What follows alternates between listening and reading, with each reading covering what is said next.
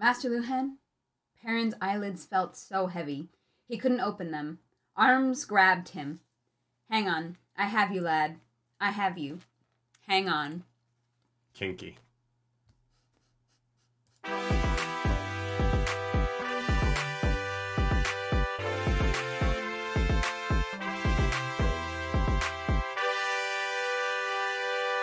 That is right. Welcome back to the Nerdy, The wordy. the book club. My name's Nerdy. And I'm Claru. And this is chapters 29 through 36 of A Memory of Horniness. it's not that horny. It's you pre- made it's it pretty weird. horny. It's You pretty made it- horny. No, not this Master part. Luhhan and Perrin are cheating on Faile. No, he's like I. No, no. Master Perrin and no, Luhhan. you go too far. Too far, I say. When have I ever gone far enough on this show? People would say around hour three and a half of two book clubs ago. It's fine. We don't need to worry about that. Hi guys, we're we back. do need to worry about it. I think um, Nah. I think we need to worry about it. nah. No, I'm kidding. How's Life's everybody doing? Good morning. Hello. It's good to be back. Y'all, Good to be back. huge show today. Huge show today. Huge show. Maybe a little bit shorter show. Uh, our good friend Corey Tung, who I'm a very proud, proud friend of, Mhm. uh, he hit 10 million on YouTube. he did. Uh, and so this is us just saying publicly, Corey, congratulations. 10 million is ridiculous. You're that's a fucking nerd. that's dumb. It makes no fucking sense. How dare you? How dare you be successful and also so kind and also handsome and charming Yeah. and a decent person? It's rude. Uh, Honestly, so rude. we uh, we have to we have a hard out today because we have to go get on a yacht, which sounds so bougie. I have never been on a yacht before. I've I've also I've been on a sailboat. I've never been on I a have yacht. been on a sailboat. Yes. uh, Yes, and so we are going to be running out of here because if we don't get to the dock when the yacht leaves, we miss our, our friend's celebration. Yeah, Because. I'm not swimming in my suit out to a yacht. Yeah, it's a nice suit though. You guys, there's gonna be pictures. I didn't. I sorry, I didn't do my makeup like this for book club. I did it because Yeah. we have to leave shortly afterwards. Yeah, uh, she's matching. I'm gonna be have like a purple suit on. it's Y'all, like this color. The reason I'm saying this is if you see on our Instagram story all of the cool yacht photos, we're not rich. our friends are just very we cool. are tagging along. I'm turning into my parents. Just yeah, my yeah, yeah. my Have mom, friends. My mom. You guys have met Trish. Trish has been on the pod. Yeah, you Uh, guys have met Nerdy's mom. My mom and my stepdad are really good at um, making friends with people who are like very much wealthier than they are. Uh, it, it's like a thing in my life, and I Uh-huh. feel like I'm like taking the torch of my You're family learning. and getting into the like I can't afford to be here, but my my friend can. yeah, yeah, yeah, yeah. I'm with that guy. I'm with that guy. yeah, yeah, yeah, yeah. People like your people like your hair. Yeah, thanks guys. Um, it is still long on top and floofy. Uh, I am doing that like Belta Loda thing. Uh, but it's like slick. Like yeah, I figured gel. we're gonna be on a boat. Yeah. Um, and I'm there's a hurricane hitting Maine in the next 48 hours, so it's a little bit windy, and I did not want to um, I didn't want to have my hair just like flapping against my face. Yeah, yeah. I'm Oh. gonna have to do something with mine. It's probably gonna go totally up and in a bun. Housekeeping. Housekeeping. Housekeeping. Before we get started today, I am happy to tell you all that this podcast is brought to you by the best in the business. The dice with the mice. It is Misty Mountain Gaming. to be clear, it doesn't come with mice. There might be a mouse set. You don't know. No, I mean like There are so many no, sets you don't even know what all the sets are. No, no, I'm not. Uh, there might be a mouse like dice set, but the, it does not come with mice. You will not get pests if you order Misty Mountain. Dice. You will not. Yeah, yeah, yeah. Yeah, yeah, yeah, if you if you do get pests and order Misty Mountain dice at the same time, they are unrelated for legal reasons. Yeah, yeah, yeah. Definitely. Okay, what rhymes with dice then that I could do this? Nice. They've got the dice that are real freaking nice. Ayy, Boom! nailed Uh, it. First try.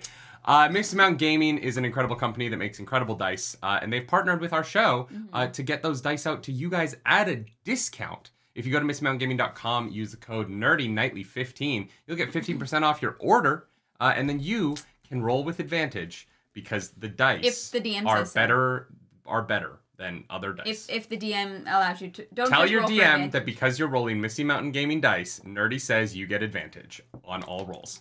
All right. Tell your DM that. Have them at me. Yeah, at yeah. me DMs. on Twitter. What are you gonna do, Brennan Lee Mulligan? blow up our DMs? What are you gonna do? Go for it. Aabria Iyengar? I'm not gonna call it Matt Mercer because the internet's in love with him again today. Oh, have they been flip flopping? I don't know. No, he just they Oh. he, a trailer for the new Final Fantasy remake Oh, came and out, he was in it. and they're like, is is Matt Mercer fucking in this too? And he probably is. Probably is. He probably okay, is. yeah, yeah, yeah. He's, Uh, in, uh, he's in everything. But yeah, Misty Mountain Gaming, we adore you so much. Uh, thank you so much for being partnered with the channel. Mhm. And now, Nerdy Nightly 15 for 15% off. Let's move on to other things. A few weeks ago, it was uh, Clarus's birthday on this dang show. Mhm. And I told you all I could not get her gift here in time uh, because it had to be made and shipped across the world.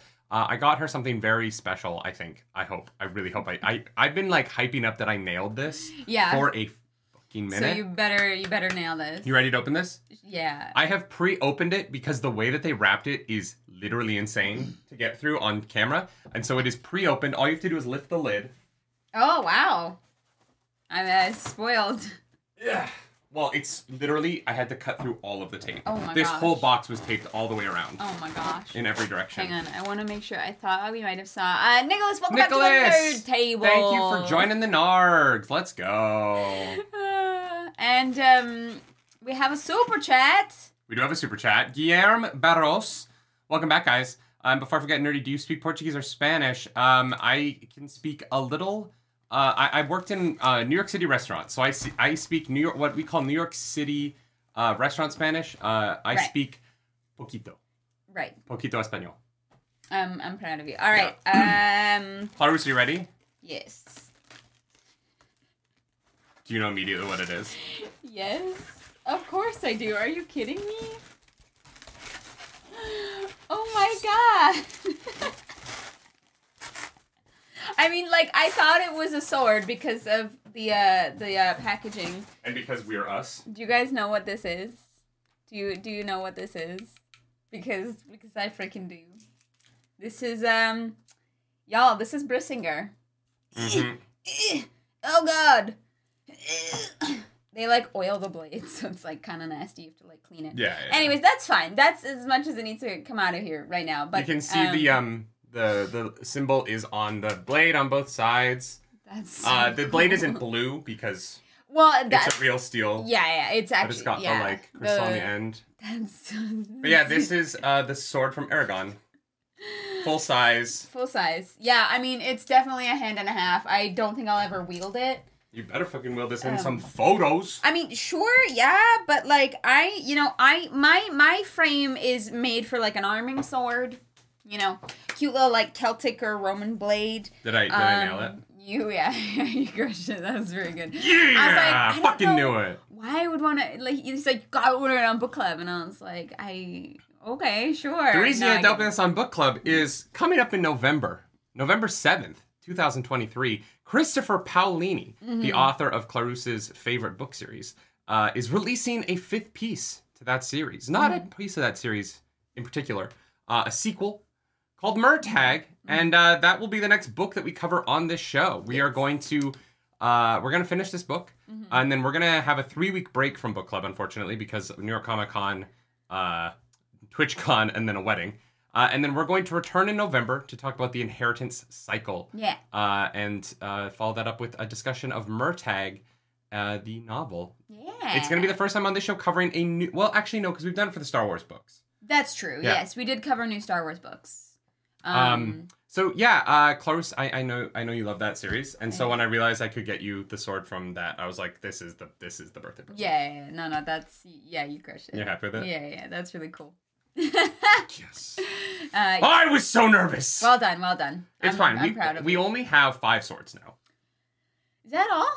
Yeah. Okay, and an axe. And you an know, axe. And an axe. and a bow, and Yep. seven lightsabers. Yeah, yeah, that's fine. That's That's like mid size, you know. It's not even armor yet. You know what I mean? You know, Yet. we will have one. Uh, yeah. The map room will become the armory over time. The living room. It's the map room. Yeah, yeah, we have yeah. to make it sound fancy. Sorry, sorry, sorry. You're right. You're right. You're right. Uh, we have a map room with random maps. They're not random. It's Dragonlance, Tal'Dorei, and Middle Earth. Yeah. Three amazing places. Yeah. Yeah. I mean, I wouldn't want to live there, but hey. I would live in Middle Earth. Maybe. Are you kidding me? depends The if it's like Shire? pre, pre or post Sauron. You know what I mean? that like, was a six month period. I'm just saying. You know what I mean? Like the hobbits Middle lived Earth's there seen for some like shit. four thousand I don't know. years, They they've seen some shit. unbothered, just eating mushrooms. Oh wait, I don't like mushrooms. I mean, there's more than just mushrooms. Can you imagine me living in Hobbiton though? No. Just like crawling around on the floor. yeah, you would literally have to like learn how to be on all fours at all times. Uh, is there any other housekeeping that we should get to before we start talking about the Wheel of Time? oh, we should talk about something. We should. Yeah, guys, hey, so here's the plan for us. Strike is still going on. Oh yes. I know that there's a very exciting thing happening somewhere on the internet that we can't talk about at the moment. Uh, that very exciting thing is very exciting, and I am so happy to see so much joy online uh, right now. Uh, we can't participate in that joy uh, for reasons that really suck uh, and have made um, me sad, honestly. Uh, but that's okay. We are moving uh, forward, uh, and we're just going to not uh, talk about that very exciting thing in this video. Uh, we are not uh, consuming anything like that right now. We're going to wait until we finish the books before the consumption begins. So we actually haven't seen any of it. So we are not as excited as you. Uh, so please, any uh, talk about that very exciting online thing that people are having fun with that we can't because the AMPTP are a bunch of cocknobblers. yeah. Uh, the um, please keep that out of the chat today. Uh, and um, patrons, we'll see you in a few weeks for fun stuff. yeah, for um, fun stuff. Once we are finished with uh this bad boy. Once we're finished with this bad boy, yeah, we've decided we're holding off on our rewatch and our watch of the next thing uh, Mhm. until that. It, until we finish the books completely. Yeah. Uh, so we, you know, our first watch was unread, and our second watch will be fully read. Uh, and what those different perspectives are going to be. Yeah, for sure. Yeah. Um, uh, one last thing as well. We have been talking about moving around time and date of book club. Yes. um, which uh, we we don't have any like anything confirmed. I think we we might put it to a vote. Here's the in thing, the y'all. Discord. We are tired. We have to go to cons as part of our job. Yeah, We're tired of canceling book clubs because Fridays are a con day. yeah, So the plan is that we're going to move book club to the middle of the week at some point. yeah, um, so that we stop canceling because we're out of town on Yeah. the weekends as much as we are. yeah. We want to be more consistent with it. We love book club. Mhm. We're excited to, you know, we're excited to finish this, but we're also excited to do um, new things. Um, so uh, yeah, both of things are very exciting. Um, but yeah, we are going to probably um, uh, keep an eye out in the next couple of weeks. Uh, not right away, but we are going to be either like trialing different um, time dates, uh, recording lives, whatever it is. Yeah. Um, we might put it to a vote, see what works best for people, Yeah. and uh, and kind of take it from there. So yeah, book club might be shifting around its schedule because yeah, we go to a lot of cons. It is not going to shift around until after Wheel, Wheel of of Time. Time. So we're going to finish the Wheel of Time Friday mornings at 11 a.m. Yeah. Uh, but we we've kind of gotten. it has been frustrating for us. The Friday morning slot was so great because we were doing it. the The thing would premiere on Thursday night, and then we would do Friday morning. Yeah. but with our lives and what our lives have become since we started book club partially because we're so grateful to you all for making it possible Yeah. um it just it just doesn't make sense anymore for us to do this on fridays and have to move it so often because we're somewhere else Yeah, we don't want Um, to do that. We like book club. yeah we like book club and we want to make this more of a we want this to be every week Mhm. and not like three weeks on two weeks off you know stuff Yeah, yeah. So uh yeah, keep an eye on that, keep an eye on the Discord. Yeah. Uh if you, you know, want to have a say in that, the Discord is the best place to be. clarus Uh-huh. we had a lot of combat this week Uh-huh. can i tell you my favorite part about the wheel of time this week You're oh, where are we doing high low? no no no no no no this is not my high low because this is not a specific moment Okay. This okay. is just a general thing that I loved. Okay, okay. Uh, we spent a lot of time this week Uh-huh. watching different people in battle realize that our great generals had been taken by the dark side. The dark the side. dark side. Uh, and they did that in different ways based on their skill sets Yeah. and all came to the same conclusion, Mhm. but uh, in different methods. And I think that what I really loved was seeing how all of those methods played out in bringing all of our main uh, characters to the realizations that they came to. Yeah, yeah, that uh, you know that the, the the Forsaken are actually like doing doing some stuff for once. That's uh, okay, okay. fucking Let's us up. let's calm down. What? One Forsaken is doing some stuff. Sure, sure. There is a single Forsaken who's useful, and, the rest are and. Demandred. Demandred brought a whole army. That ain't nothing. An army counts. Uh, we'll see what he does with that army. I mean, yeah, he might just like be dick riding for Rand the whole time. and- Demandred, show me what that mouth do. You know Oh what I mean? Joe G, thank you for that super chat. Thank you so Uh, much. Clarus, Eragon reread with you in parallel. we're uh we're we're we're we're gonna figure it out. We don't know that we're gonna have time to do an Eragon rereads. We're trying to figure that out right now. Because I really, really, really, really want to. Like really badly. But we also need to Um, read Murtagh when it comes out Yeah, so for reasons. So that's kind of why we're thinking we might like experiment with other um sorry, I just need to have something to put my elbow on. Um we might experiment with different book club dates and times. Yeah.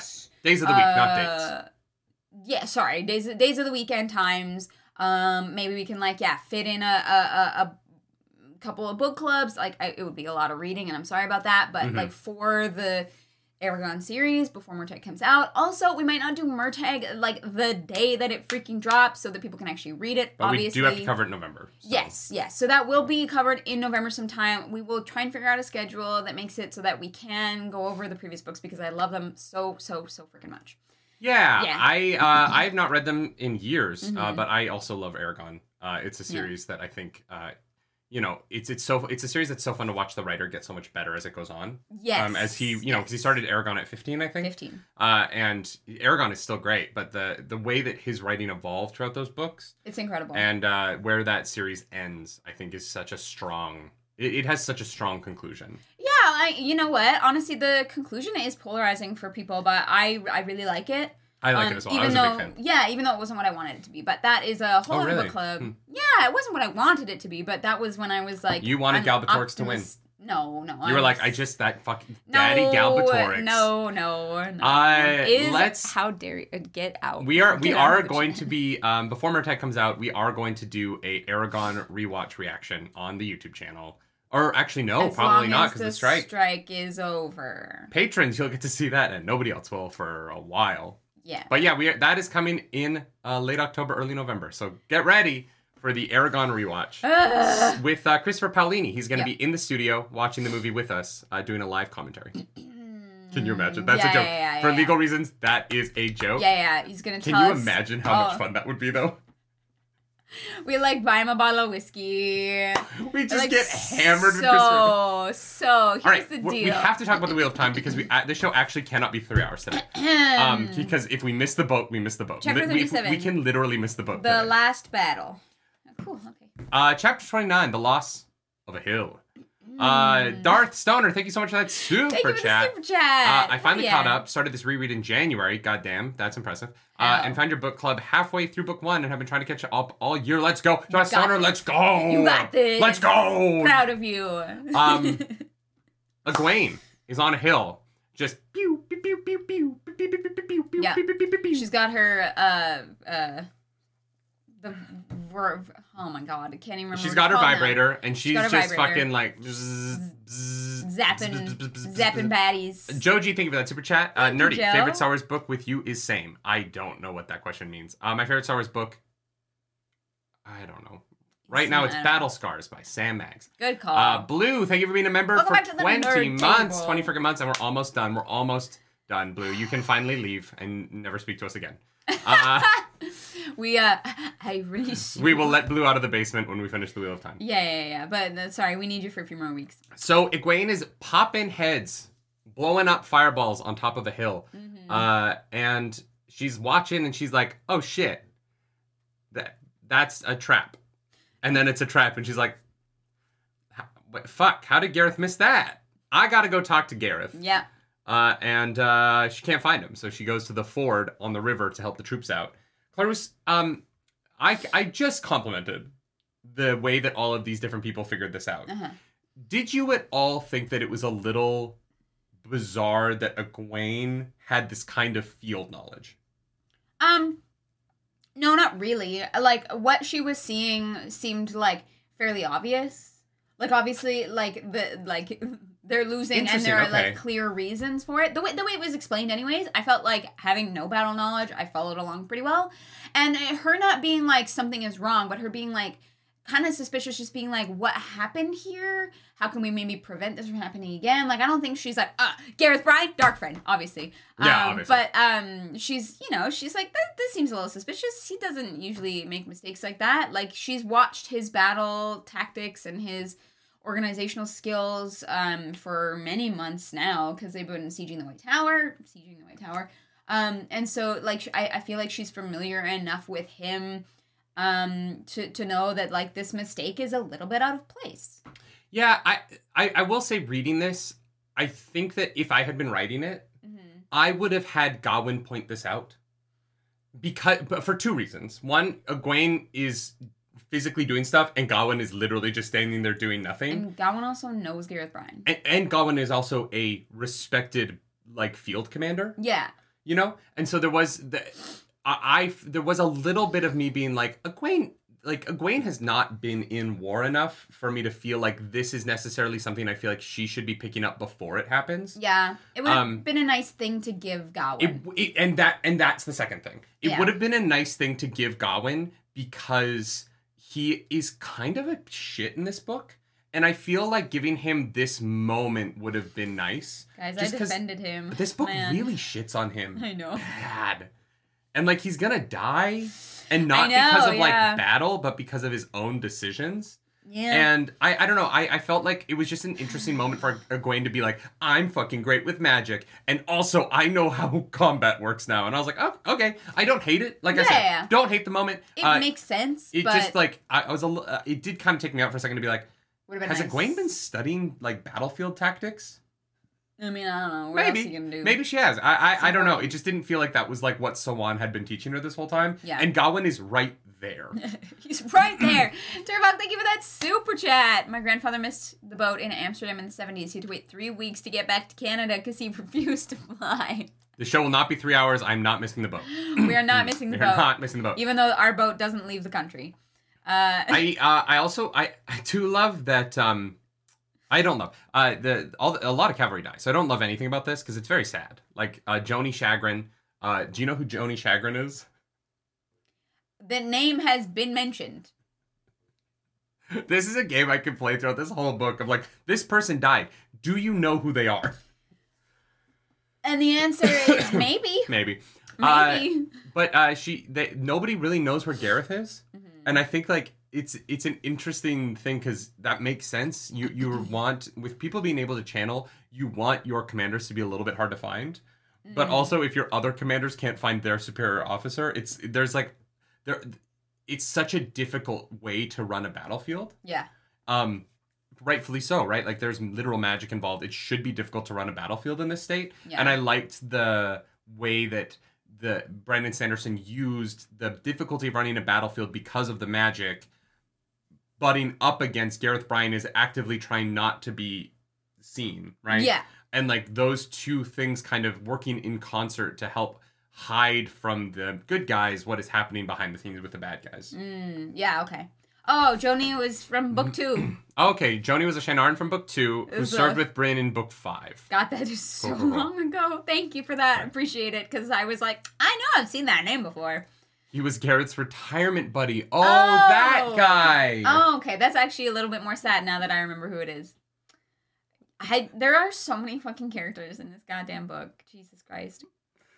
Oh my god. I love that they're like, "Ah, we can't kill any main characters because that would have like emotional weight. So what if we just take names from 10 books ago and just throw them through a wood chipper? Uh, yeah, that's that's that's unfortunate. uh, we cut over to Lan. Lan is uh, going to see Agelmar, yeah. and he's like, "Yo, dude, what's up?" And Agelmar's like, "I fucked up, dude. I'm sorry about that." And Lan's like, "Oh, okay. It's like, oh, you you okay? You're, you're Yeah. yeah. That's interesting. that's honestly fair." yeah. Um, and uh, There's a messenger who's like, yeah, no, Lan, whatever you thought was happening that's suspicious, definitely that happened. mhm. And Lan is like, "Ah, shit, okay, well, you're under arrest, and uh, we're gonna have to retreat. yeah, but the, the, here's what's so weird about it is hmm that like I like Agelmar's idea here. Because Agelmar's like, we gotta take down this Dreadlord. Like, we can't just. Well, that's the thing; it's so sneaky. Yeah. Because you're like, well, you, you- like in a way, it makes sense. Yeah, right? hundred percent, yeah. Like, I like, and that was that's what was so clever about this part is that it was done. It was so subtle, right? And which is where we we kind of see where Graendal thrives. Because we we didn't really get to see Graendal do much except try and lay a trap for Perrin, which Perrin was like, no, fuck you. But like Yeah. seeing Graendal actually like in her element with the compulsion, Mhm. what she's good at, keeping it like subtle but also like detrimental was was really really well done. and and hiding the failures of the military command that she's putting in place through so many layers like in order to figure out that what Agelmar's doing is detrimental you Mhm. have to understand so many elements of the battle Yes. and so any individual commander on the battlefield doesn't have enough knowledge of what is going on with the other commanders yes. to know what the problem is. Yeah. It's only because Lan is able to pull back and is able to see, and because Bulwer, Bulwer? Ball, No, no, no, ball- Bulwer's with Perrin. Yeah. What the fuck is his name? Um, Ballbag. Uh, The gay one? no, yeah, the guy, yeah, the guy who Yeah. first introduces the thing about Agelmar. Yeah, yeah. He's it's like, "This only is because suspicious." he's willing to share a part of the battlefield that Lan can't see. Yeah, Because even when Lan is looking at the maps on the table, he still can't figure out what the problem is. yeah, Like there's a deep, uh, there's a really deep kind of multi-tiered system of the breakdown in the military command here. Yeah. And Graendal being able to play 4D chess in this way is really cool. Like Yeah. it builds her as a villain in such a fascinating way. yeah. She's more interesting, even though she's like not really like present for these moments, right? Mhm. Um, which is why I love it. The one thing I will say about it hmm is when when okay all all the other forsaken had to be willing to work with her to make this plan happen when did the forsaken start working together when did they get good at this these people do not cohabitate No, no, but like you know, they like the Nae'blis has been announced, and they kind of have to listen to Moridin. So she wasn't gonna like openly defy, like they weren't gonna openly defy one another. It's kind of like yeah and she does have the true source right she's the only other um uh, forsaken who is able to uh, touch the true source right now yeah, yeah, yeah. So, so that does give her some weight. It just there, there was definitely a part of me that was chuckling this week where I was like, oh, the the timing of They this is all super capable. convenient. They're they're working to get. I didn't know they could do that. yeah. I, I didn't know it was possible. know- yeah, yeah, yeah. They can do that. oh, Um, Graendal should have absolutely been the Nae'blis. Are we? Are you joking? Moridin is useless. Yeah, Moradin's just like sword fighting with Rand, Graendal and is not in like the hot way. Graendal is without a doubt the best Forsaken. She's the smartest. She's the most capable. She's the only one who actually accomplishes shit. I Mhm. like Graendal is the best villain in this series in terms of competence. Honestly, like we haven't gotten to the end, but like I would love, I would love people in chat if you like rank, if you if you want to rank like Forsaken by level of competence. hmm I'd be like super curious to see if if people like if people agree, if people think that like Graendal actually is kind of the one who gets the most done. And, yeah, Demandred does bring an army, but we don't really like see him, so it's not like so it's kind of like whatever. Um, but yeah, if you guys, if you have like an order of competence for the Forsaken, I'm like would be super curious to to see that. Yeah. Yeah. Commander Um, does bring an army, but Demand- that's all off page, right? Like we don't see that. And also that army yeah. hasn't that army did some great did some damage to the White Tower, but the Mhm. White Tower army didn't take as much damage as the Borderlanders did, right? Um, otherwise, we would be hearing at the end of this reading, we'd be hearing more about the border. We'd be hearing more about the White Tower damage, Yeah. and not just the Borderlanders lost a lot of people, right? So the Sharans, yes, they're there, but unless the Sharans do some crazy shit in the last battle chapter, I, I don't think we're going to be able to say that Demandred succeeded in that. He brought Yeah. them to the field, but just bringing an army to the field means nothing if you immediately lose that army. Yeah, Right. yeah, for sure. Uh, and so if he just if the Sharans get their asses kicked in the next chapter, Demandred showed up, Then got his ass kicked, Yeah, yeah. Then it's not like that exciting. But like Graendal's actually like fucking shit up in like a way that's, that yeah, that that's just it's more interesting because it's subtle. And Graendal's the only one who we have seen, who we have gotten to have POVs of her being intelligent. yeah, right? Like Graendal That is the only one who was we've had time in her eyes where she looks at the situation in the manor, Mhm. sees, oh, Rand sent that guy. I need to get out of here. I need to leave somebody. I need to have you compulse the or the guy oh yeah. so that um That like quick thinking that that was that was like brilliant. like we we actually get to see Graendal do something competent yeah, in her POV. Yeah. Whereas all of the other Forsaken, like Demandred, looks like a moron right now. Because yes, he brought the Sharans, but he's standing in the middle of the field, being like, "Where's "Rand! Randall Thor? Rand. It's like he's not here. Bring me Randa! I want to fight Rand!" And everyone's like, Rand is at Thakan'dar. Like everyone knows he's at Thakan'dar, He's dude. literally in Shayol Ghul, and you're just like, He's been there for weeks in our time. He's been it's like an hour for him, but it's been Mm. well, weeks for yeah, us. that's true because the time time works differently. we know where Rand is. Shut the fuck up. I feel like the Dark One did it just to humiliate him. I was like, yeah, no, Rand, totally. He's he's over there. Just like yell for him for a little bit. Go for it. Do you think Demandred has a humiliation kink? He does now. Is that why he was with um is that why he was with Semirhage? Uh, yeah, Semirhage would uh, would participate. She knows that. how to humiliate a man for fun. She does. She does. Anyways, Tenobia dies. Yeah, that was sad. Probably.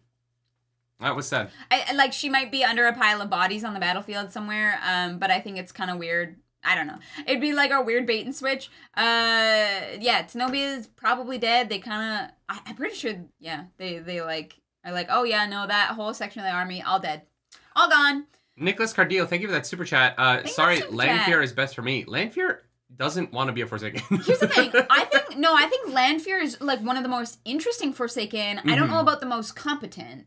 That's that's She's what I was really competent for the good guys. Well, that's that's uh, kind of what I was saying. Like, I, I I'm would be curious to know what people's ranks of like competence are because competence and like who who you find most interesting or who you like the best. I feel like those lists would be different. I think Lanfear is very competent. Yeah. She's just not working for the Dark One. And Yeah, hasn't really. been ever? Yeah, I don't really. Yeah, Like she's mostly helped Rand. she just wants to get fucked. She she gave Rand Asmodean. Yeah. Like you know what I mean? Like I, I would argue she has done more to help the light than the dark as a whole in the series. Yeah, yeah, Um yeah. Anyways, uh, Yeah, Tenobia, Tenobia- dead. She's a name. She's feisty. That means hey, Bashere is. No, but this is a legit. Well, okay, we'll get to that in a second. This is legitimately tragic, though. Agelmar. So Lan confronts Agelmar, and Yeah. Agelmar is like, "No, what the fuck are you doing? Wait a second.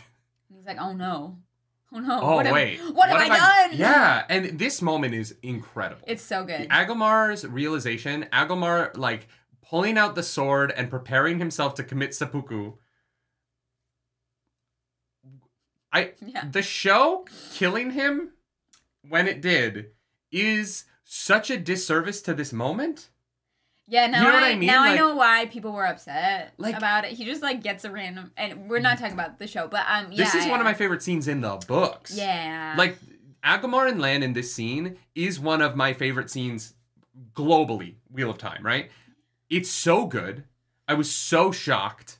And for for that for, it's so weird for him to like be just killed off kind of unnecessarily. just a a random shock spear goes moment, through his yeah. chest, and you're like, oh, that sucks. And so I yeah, I That's rough, just buddy. was really sup- I was really surprised that he has like this insane like high tier moment at the end of the series. yeah, and is so important to the the end of the series that they were like, "Oh no, no, we can kill him off. Uh, it doesn't matter." yeah. And I, yeah, I don't know.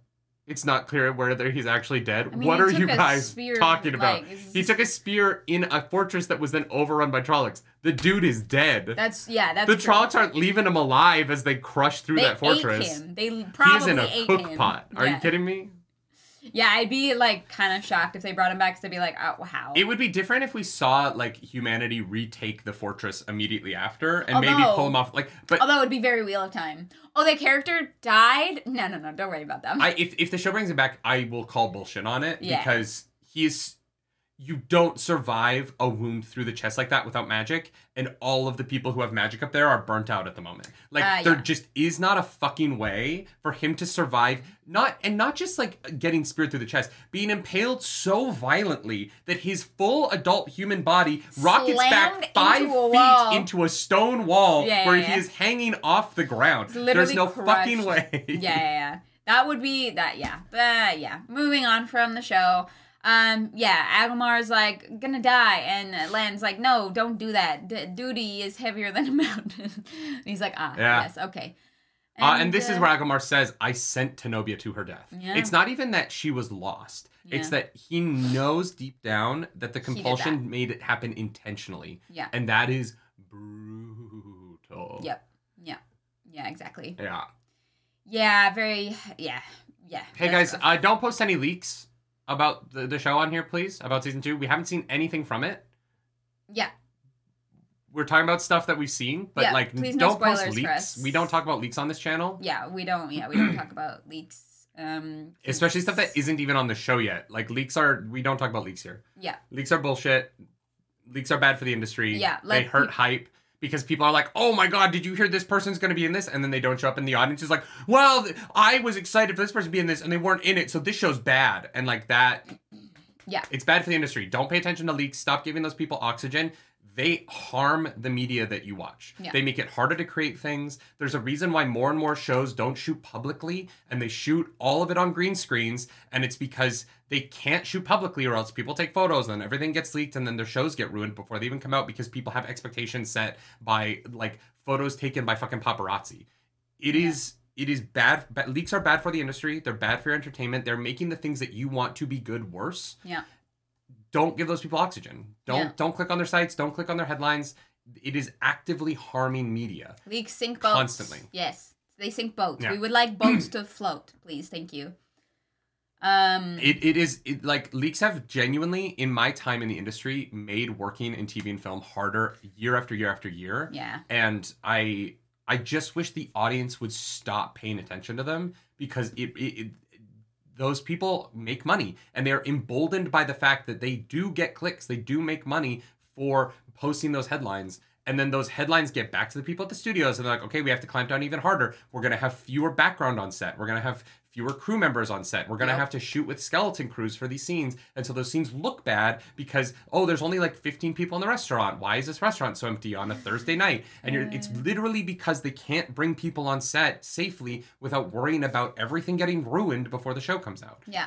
It's it's it's a problem and anyway, Keep leaks in No the leaks. soup. We don't- Thank we- you, I- I- I- I hate leaks. Don't post leaks in my chat, please. um Chicken and leek pie. God, I'm hungry. Um, we cut over to Matt. Yeah. Uh sorry, Tenobia. Uh, God rest his R.I.P. Yeah, we barely knew ye. Mm. Like, And Lan just kind of goes, eh, nothing we can do. yeah, she's already fucking. Fuck, you know it's like, bleak when Lan is going. There's nothing we can do. Yep. Shit's Yep. bad. Shit's bad. it's not good. Um, Matt's point of view. yeah. Matt, Tuon, and uh, her peeps are riding around looking at the battle because Matt was like, "I gotta see it. I gotta see it for myself." And uh, he's kind of going like, "What the fuck is Tylee doing? She's a smart battlefield lady. Tuon, wife, supreme empress, makes you live forever. I need like five minutes to myself. Just like, just I just I I have to go take a shit. I need five minutes to myself. And Uh, he's like, and like sneaks away. He's like, "What's Styly doing? She's just waiting there." You know that they have a toxic relationship because Matt can't just ask for some time alone. You know what I mean? You got to give your partner space. Sometimes you just need some time by yourself. Yeah.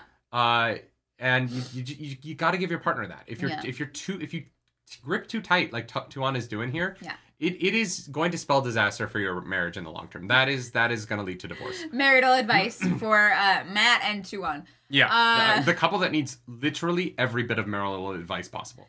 Yeah. Uh, so he goes to see Tylee and he's like, "Yo, Tylee, the fuck?" What's going on? and she's like, "Gareth Bryne told me to just stand here." Yeah, we just have to wait. I don't know what to do. I follow orders.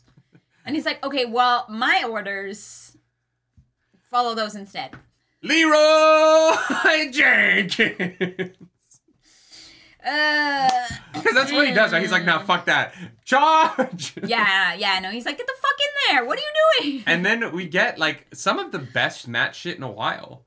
It's been a while since as soon as he steps away from Tuon, fucking He's- he's a better character. incredible. Absolutely the incredible. Seanchan truly are the black hole of this series. They are the and dark one. Everyone is better when they're not near them. yeah, they are the dark one. Min, much like Min is a tough read right now because it's just her talking to Tuon, and I'm like, oh, we'll get to it. But I Matt, mean, at least she's giving her shit, you know? That was at least nice for her to be like, no, fuck you. I'm not gonna do what you want if you're just gonna use it to kill people. But we'll get to that. Matt goes in swinging his ashandarei and just starts taking heads. He's chopping them. He's chopping to the left. He's chopping to the right because there were fins to the left. There were fins to the right. And you're the only girl in town. Do do do do do do do do. Do you have any idea what that song is? No. Rest in peace, Jimmy Buffett. I'm sorry he passed away. I I love you, man. Pour one out. Pour- for pour one a- out a for- legend. for Mr. Margaritaville himself. I can't believe he's dead. Uh, anyway, uh, wild. Uh, so yeah, they they're fighting, and everyone is like watching Matt a little bit because they're like, "Hold- "Have you guys seen this Matt guy?" Yeah, wow, he's like kind of cool. And then Matt takes a channeler um prisoner. yeah, he captures one of the Sharan ladies because she's like Gets trying to. She's weaving at him. slave. She's weaving at him, and he's like, He's like, "I am immune." yeah. Um, and it's this is a great scene. It really is. Like, oh yeah. the her the, him realizing that she's like shocked, like all the way that it's all written of how he takes her down, Oh, it's incredible. and the fact that he doesn't kill her, he does knock her out, and then immediately is like, ah, Wait, shit. Wait, that fuck, did I- means should I, have just- killed her?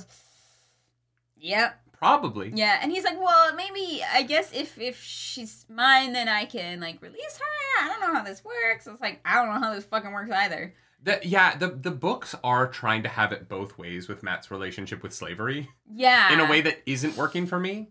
I wish that I wish that they just took a harder stance either way. Yeah. But like the scene with the da'covale, and then this scene with her, Yeah. and like the him being like down to sexualize a slave, Yeah. but then constantly being like, oh, maybe I can free her eventually.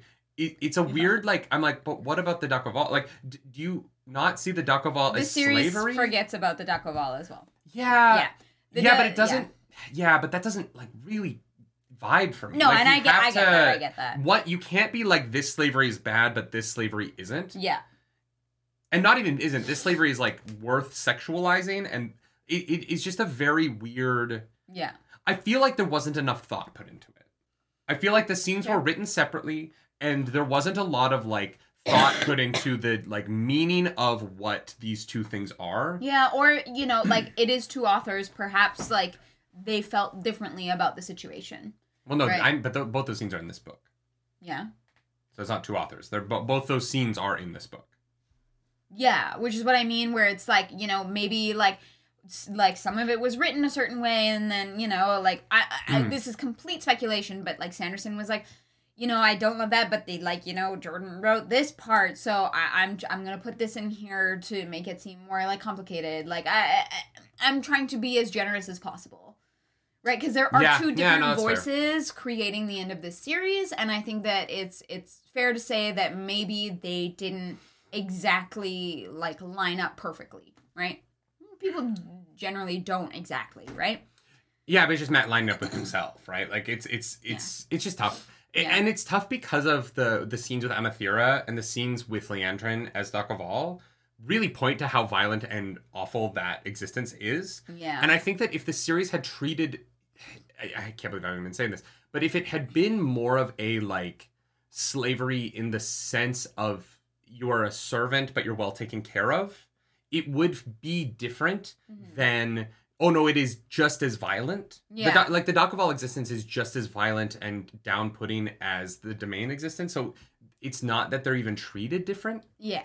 right? And I think that that's where I, I just wish a little bit more thought had been put into Matt's feelings about this because he seems to flip flop. Yeah. And sometimes he's like, "Oh, I can't be pro this," but sometimes he is, and I, I just, it just, it, it doesn't, it doesn't feel like enough. It doesn't feel like it was hammered down enough in the outline, uh, on the outline section. Mhm. And so when they wrote it out, they were like, "Oh, this scene is here, this scene is here, whatever." Blah blah blah. Yeah. I think it's why. I think it's partially why people complain about Matt not feeling like Matt in these last three books. Mhm. Is it doesn't really feel like he is a consistent character in the Brandon Sanderson books. Yeah. He is so many different things. Yeah. And it sometimes is like some chapters he's like really hates women, and then some chapters he's like really into Tuon and is like kind of a good husband. And it, he, they flip flop his point of view on the world a lot in these last three books. Mhm. And he's he's just inconsistent in a way that like when it feels like Jordan Matt, it really works. Yeah. And when he doesn't feel like Robert Jordan Matt, it really doesn't. Yeah. Yeah. You know what I mean? And that is an unfortunate side of, I think the Brandon Sanderson era of Wheel of Time Yeah. is how mu- how inconsistent Matt is. Yeah, and I think that a lot of people feel that with his character.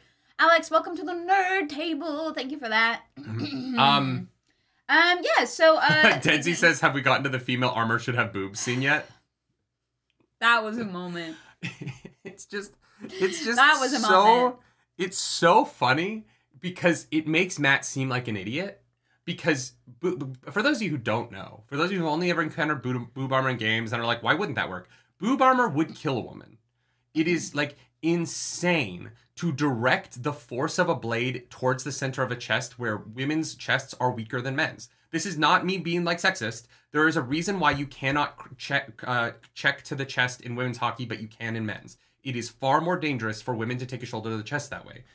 We know that scientifically, uh, and so boob armor That goes like this. that would push the the force of the blade into a weak spot on the woman's body is fucking insane. Yeah. Armor pushes the force of the blade away from the center of your chest on a on everybody, but especially on a woman. You wouldn't wear boob armor. And Matt's like, I just want to know that they that they have titties. They have titties. Matt, look, Matt. Matt is a incredible battle tactician. He is doesn't understand physics, and uh, I know, uh, but he doesn't have to be so fucking sexist.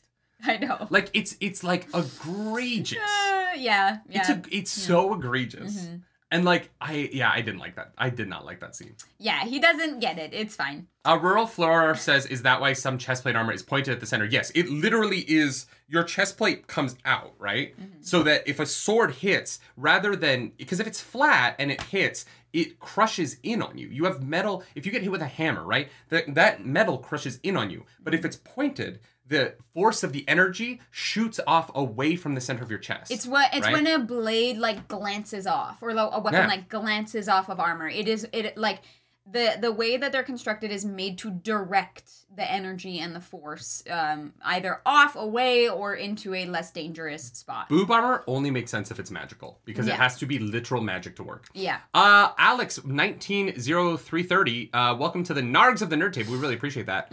Uh, and Josh Timko, Welcome back. thank you for Good 13 you. months. Hell yeah. Unlucky number 13, Josh. You're going to have a bad month with us finishing these books. Uh, Brandon said Matt was the hardest character to write. There's such a contrast between how he handles slavery in his own books and how he handles it here. I'm actually, because we're probably doing Brandon Sanderson next as our next big series. Probably. Um, people have sent us the books already, so like we already have them. We might as well read them. Uh, we're probably gonna start with the Cosmere. I think we're gonna do some Mistborn starting in December, maybe. Uh, yeah, maybe. I don't know. Maybe a little Christmas I- with Brandon Sando. I, I, I have no idea. We haven't talked about this. I um I am curious to see. I keep being told that Brandon Sanderson handles slavery very different in his books. yeah. And I'm curious to see what that means because I don't like how it's handled here. And I know that you all know that, and we're gonna stop talking about it now. Um, Until the next time. unless you want to talk about it, but I'm I'm done with it for the today. Expanse. We haven't decided yet, okay? He's saying shit. I don't know. I don't know how we read the Expanse at this point. Like I don't know how we book club it in the same way.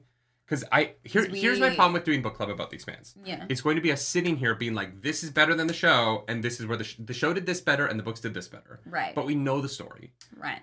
I really like. I I want to read those books, and maybe we do some content around them. Well, yeah, maybe we do kind of more like full recaps. Like we have like just discussions at the end. Of, like a one one book a month discussion. Yeah, yeah. I, I would be more interested in that than doing a like we read these chapters. What's gonna happen next? It's like well we know. Yeah. You know what I mean? Like I, I don't know. I think it would be tough. I also don't think that we'll finish season six until like January, February. Mm, Yeah. So I don't know. Yeah, that's a, that's another thing is with the show we don't want to. Yeah, yeah. Yeah. Anyways, uh, we're still on the very first chapter. Uh, anyways, uh, yep. Uh, Matt uh, goes back after capturing um the Sharan. I he- uh, yeah, what- yeah, yeah, yeah. and he's like, the channeler. I had to feel the pulse of the battle. Tuon's like, the fuck does that mean? She's like, if you say so, I guess. and then my favorite, maybe my favorite Matt moment in the whole series. It's funny because I just complained about Matt being a little inconsistent in these books, but maybe my favorite Matt moment, Mhm. whole series. Mhm. Huh. Gareth Bryne's a dark friend. yeah, I, yeah. That's weird. Interesting. And it's even described as him being like super calm about it. He's like, He's "Ah, like, oh shit, he's what a is dark he? friend. Uh, let me put the exact description because it is. I cackled. Yeah, it's like, Like, I so literally like cackled. nonchalant. Like Huh. it's like, yeah, it's fine. Uh, I have it right here. Oh, you do? Yeah, it's the last page of chapter 29. Um, I don't think it's on the last page here. It might be on the page before. oh, it is on the right.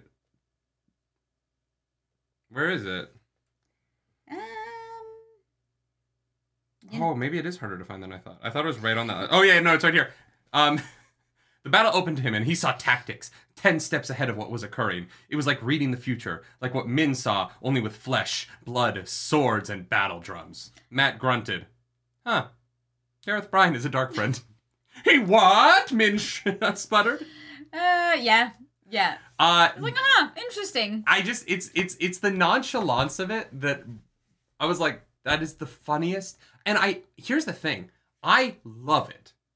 I love the moment, right? Because Lan sees that Agelmar is a dark friend because Lan has earned the trust Yeah. of the people around him and they come to him and they like Lan gets to there with Agelmar because of who Lan is and the relationship he has with the people in that army. Yeah. Matt doesn't have that with the Seanchan. Matt doesn't have that with Gareth Bryne's forces. Matt comes to that realization because he has these memories in his head and he goes and he like physically feels the pulse of the battle and is able to like put it together using his particular skill set. Yeah. And showing the disparity between those two ways of getting to the same point Mm-hmm. Through two men who are very different but very similar, I think is just really good writing and it makes this opening chapter of this week's reading so strong in my opinion. Yeah, and it like sets up what this section is going to be. A hundred Like they, this feels like a section of the book, Mhm.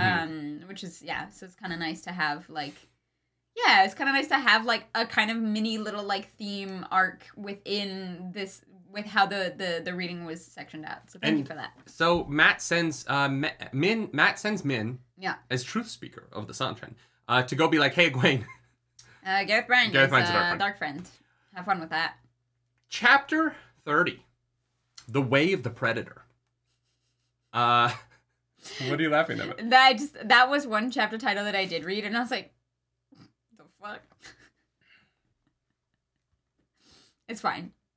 I I, Do you want to elaborate on that? No, it's fine. It just I don't know that the it just was like silly to me when I read the just the title. I was like, okay, it does. but It does sort of feel like like an eleven-year-old boy's book title. You know what I mean? or like you know some weird fucking like incel like how to like nag a woman. Yeah, yeah, yeah. yeah. Like I'm like oh god, and, and it's not. It's fine. But just I read that and I was like, oh, It is. It is actually the way of the predator is actually the book that Oliver is reading uh, about how to pick up women. Oh, okay. Yeah. Written by Andrew Tate. No, this is about Perrin. Uh, Perrin and Gaul are running around. Uh, they're looking at Egwene's camp, but it hasn't been there long enough to exist in Tel'aran'rhiod hard. Right. So it's their soft. it's their soft. Uh, and uh, they, they're kind of remarking about how Slayer's been attacking the boar, but there's wolves, uh, and there, there's stuff going on. But uh, an old wolf shows up and is like, "Yo, Solemn, Salam is here." oh, it's like uh, bless you. and he, he's coming out of Rodel's tent. And Yeah. like, "Oh shit!" Oh, some shit's happening up. Uh, and uh, I called this. We this is the chapter we did uh, the audiobook reaction to. Oh God, yeah. Um, and the, it was like uh, a wolf shows up. He's old. Perrin doesn't recognize him, but recognize him, and I was like, "Oh, it's Elyas!" like, if you watch the audiobook reaction, it's like Yeah. immediate. I was I like, was like, "Oh, Elyas is here. Cool." oh, interesting. Yeah, no, you're very smart. um, no, I'm not. I just uh, call things, and I'm right like thirty percent of the time, and The I trick is only just- bring up the times when yeah, I'm right. yeah. The trick is just say things. yeah, yeah, And then let the stuff that you didn't get right die. yeah. Um, no, no one will ever remember. Because no one ever brings up the things that you got wrong. Everyone remembers the things that you got right. And if you in, reinforce it and That- you, you you say it in often enough. That is how sports punditry works. Punditry. Punditry, yeah. Punditry. Yeah. Like like um like sports talk shows who sit around talking about like football. They're Sports sports, pundits. Yeah. Pundits. Yeah. That's a word I've never heard before. Or news that like people on the news um who are brought in like there's a host and the co-host of shows. Uh huh. And then if someone is brought on to do a segment, that's a pundit. A pundit. Yeah. Cool. Didn't. Arzu, thank you for 10 gifted so members. I got membership. Let's Holy go. Holy shit. Sean says Tuon is black. Guys, I didn't know. yeah, that was a moment. It's fine. Don't worry about that. Uh, Arzu, thank you so much. I really appreciate that. Thank you, Arzu. That's very sweet of you. Yeah. Um, Chloe's called Moiraine and Thom offhand and got it right, Law. You absolutely did. Did I? See, I, yeah, I said, I yes, I did. Totally. Yeah. I remember Clarus, that. you got a memo from uh, Arzu. Yeah, that's what I, I was like. Thank you. Congrats, Clarus. I'm so glad you're a member of this channel. Me too. Me too. It means a lot. Um, no, seriously, You thank you. really Archie. should turn off memberships to your channel on here. I yeah. You should go in there and be like, no, I, please. yeah, I have to find where that um You- button. You're is. already a mod. You don't need to be green. That's fair. That's fair. That's fair. Um. Anyways, uh. So, uh, yeah. So, uh, Perrin. Perrin is like, oh, Hessalam is definitely fucking with the great captains. That's not good. Um. And then Slayer goes into the pit of doom, and he's like, ah, fuck. Okay. Elyas, wake up! Wake up, Elyas! Go tell Ituralde uh, that uh, he's he's been he's His been His mind is in danger. cut over to Rand. Rand is fighting Moridin. Uh, they're they're going back and forth. A little bit of. Uh, he's using Callandor as an actual sword for the first time, Mm-hmm. which I didn't know that you could do. I thought it would break. Uh, it's magic. it is it's a magic sword. Yeah, but I thought it was like a like magic wand sword, not like I like an actual You fighting shoot sword. spells out of it. Yeah. Ah, it's a sword. Uh, and uh, have it over there. he remarks about how in the Age of Legends he had been the better swordsman, and I'm like, Rand, now's not the time to brag. We want a humble king. You know what I mean? Uh, uh, we, we love a humble. we king. love a humble king. He's not. He's not a short king though. And so Rand is like, "Yo, dude, did the Dark One, uh, Dark One spank you for thinking you were the Dark One?" And Moridin like reaches back and rubs his backside. He's like, "Yeah, yes. he did. Yeah, it hurt really bad. He brought me. No, he's like, did he punish you?" And Moridin's like, "Yes, by bringing me back to life. I want to be dead. I want to get into. Moridin just wants to die. I want to ask you a question here. hmm Almost none of the Forsaken want to be Forsaken at this point. Yeah. Well, there's not many of them left, right? Would you? Would, I think Demandred might be the only one that wants to be Forsaken. Graendel does. No, Graendel really wants to be the Nae'blis. Yeah, okay, maybe. Yeah, still yeah. on. the- Yeah, but like Lanfear, no. Moridin, no. Do you Uh, think that it's like probably a flaw not. in the Dark Ones, like recruiting? Why? Why are Yeah, so many of the people who work for him like not? Because they're all selfish. Mm-hmm. That's the number one quality to be hired by the Dark One. Yeah. Do you think about yourself first? Selfish. You're hired. There, there's an interesting thing about this. oh, Taim. Taim is a good one. Yeah, oh, Taim Taim, wants to yeah, be it evil. does. No, you're right. You're right. We're like half and half. I the, Moridin being so like I just want to be dead made me kind of like realize I don't really know. I don't get what the draw to the dark one is in this world. Yeah, I don't know either. Like, oh, like here's the thing: for like dark friends, I can kind of understand it, right? You do some evil shit, and you're rewarded with like money and power in a But they world where, aren't. well, some of them. Most of the dark friends we've seen are like poor. That's true. We've never really seen anyone who's like it's like worked out well for them, which I think is like the moral of the story. Don't be fucking Yeah. evil. Um, but but yeah, the, I, I yeah I wouldn't. Or or you have Verin, and Verin's like I want to be a dark friend because I really want to know what what's up with this. Who is the dark one? What does he want? What's going on here? She's like I'm just so curious. Yeah, it's it's I'm gonna join the cult. it's interesting because usually when you have when when you when you create the bad guy of your series being capital E evil, mm-hmm. they're also manipulative, right? And they do have they, they like usually it's like I became a dark friend because my mom was dying and the dark one saved my mom and so I became evil, right? Right. There's stuff like that. This this Or I had a grudge series- against my brother who was the king, and my the dark one killed him, so I became king. Yeah, know, stuff like yeah, that. Yeah, yeah. This series does a weird thing where like uh, it keeps being like none of these people want to be dark friends. Yeah, except maybe like Pater. Pater probably wants to be a dark friend. Yeah, it's it's really interesting. I I Because I think Pater is the only one who came back not in like rags, but he was like wearing like nicer clothes. yeah, that's fair.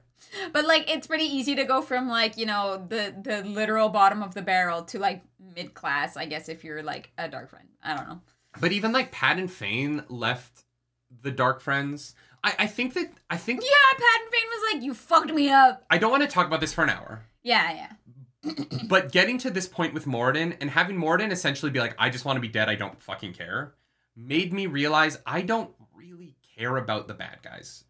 No, In a in in a book that is mostly about fighting. Mhm. And I think that it I think that why the last battle and, and the last book as a whole has not worked for me as much as it does for other people is because the the thing that they are fighting is a black void and he feels like it. The dark when he when Rand goes into the black void, it feels like that is what he's fighting is Mhm. nothing. And so when they're like, "Oh, he," uh, we'll get to the the actual conversation with the Dark One in a second here. Um, but but for me, and why this book is not, I think, grabbing me in the way that I wish that it was, Mhm. is I don't really give a shit about what they are fighting. I care about the people who are doing the fighting a lot. Yeah. And I like the scenes that are like they're doing good stuff and, and they're using their intelligence and I like when they're using their powers and I, I like the scenes between our characters. I don't really care about what they are fighting against at all. Yeah. Because the Trollocs are nameless, faceless things at this point. Yeah. The even the Fades are kind of nameless, faceless things at this point. The Red Mm-hmm. Veil Light Eel have not been as cool as I wanted them to be. Most of the Forsaken are dead, and a bunch of the ones that are left are either Demandred screaming about wanting to fight Rand. And so th- this book has or or Yeah. don't want to be Forsaken anymore, right? Yeah. And yeah. so I this book is so much combat. It is just endless, endless, endless fighting. Mhm. And I don't care about the bad guys. And I wish that I did. It's why Yeah. Graendal is such a great villain to me because we've had I wish like we'd had some more Demandred POVs. I wish we had some more Moridin POVs. I wish I cared about the other side of the conflict a little bit more because it would be easier to read a book that's so much combat. Yeah.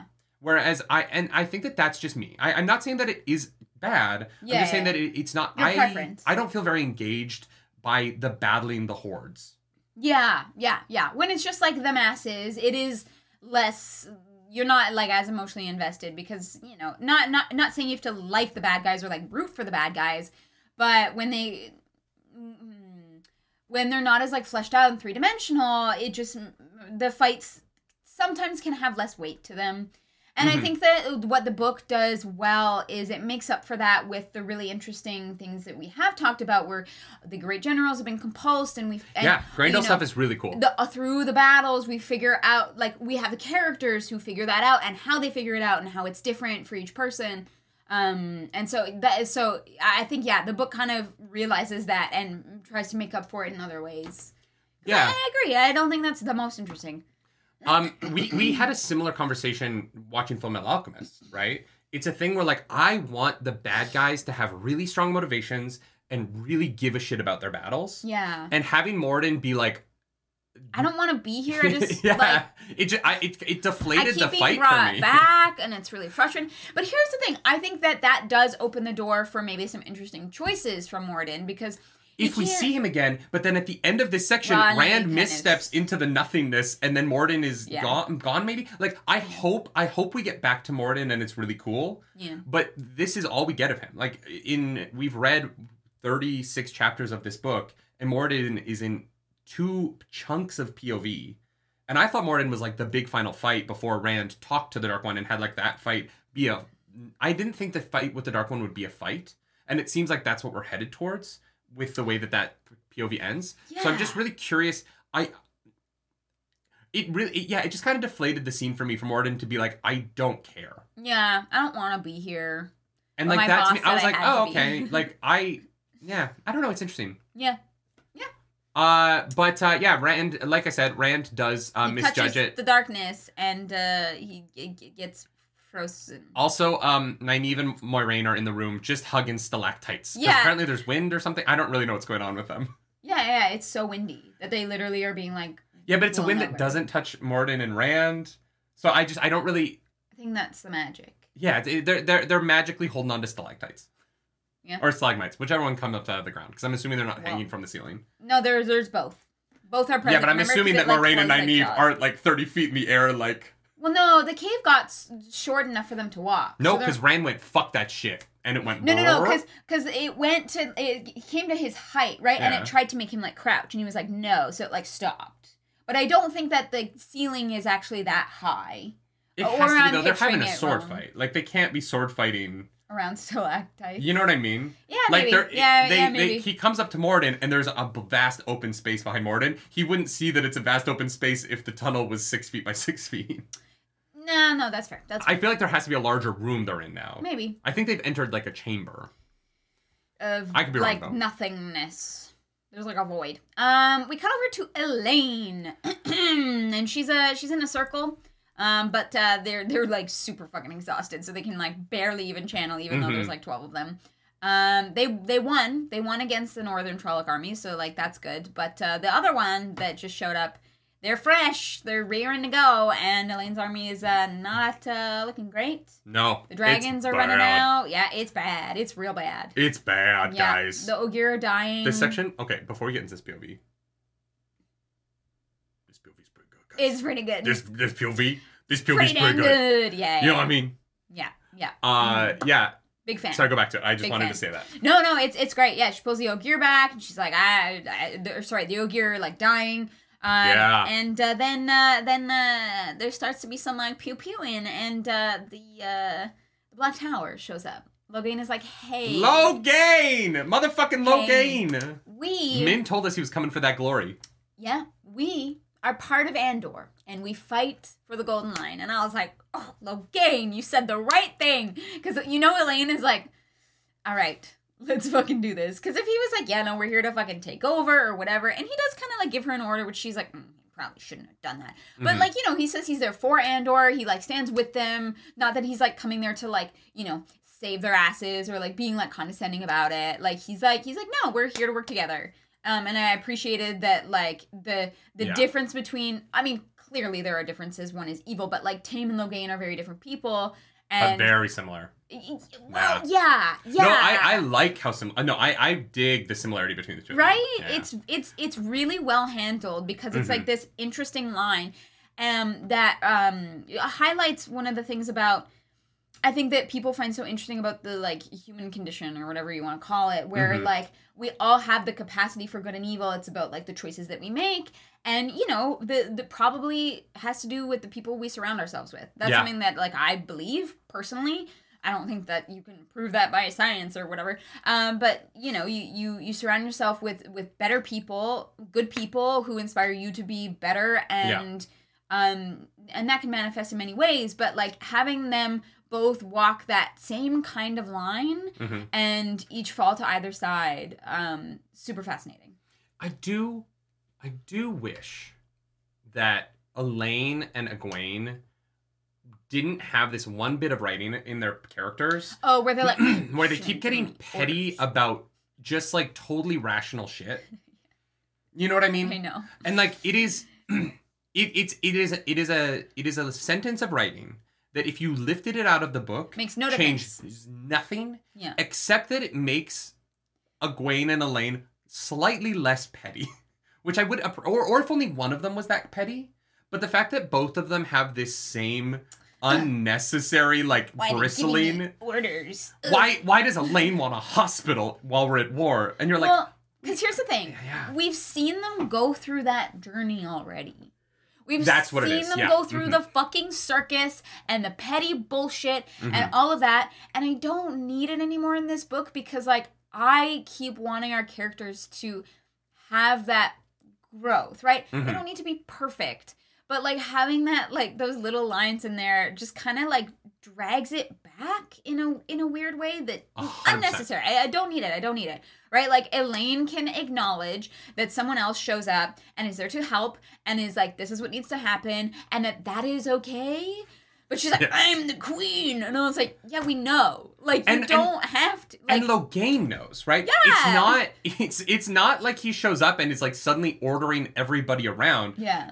He shows up and is like, "We got this for now. Pull your people back. We'll take care of you." And she's like, "How dare he?" And I'm like, "What are you Because here's the talking thing. about?" Here's the thing. You can you can have that kind of moment if Mhm. you have Elayne being like, I don't like being given orders, and like then realizing that about herself and being like, but no, he's right, and she kind of has that. A but little bit, it's yeah. but it's it's it's more like petty and it's less self-reflective.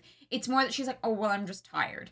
Like eh, Mhm. like eh, yeah yeah. I- It's it, for me. For me, I think it's it's that it seems to be a flaw that is only given to the female characters of Yes, the series. Absolutely. And I think that that's why it stands out so much is because none of the men are doing that. yeah, like we don't have a Gareth you know? We don't have a fucking like um general like Galgan perspective where Mat starts giving orders and he's like, "Oh, you should be giving orders." You know, like we don't we don't get that.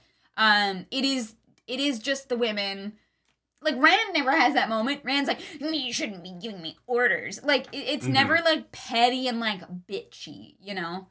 The the other the other element of it that I, I think is wild Mm-hmm. because we we did audiobook react to this. Um is that so Taim had notes that the plan Mm-hmm.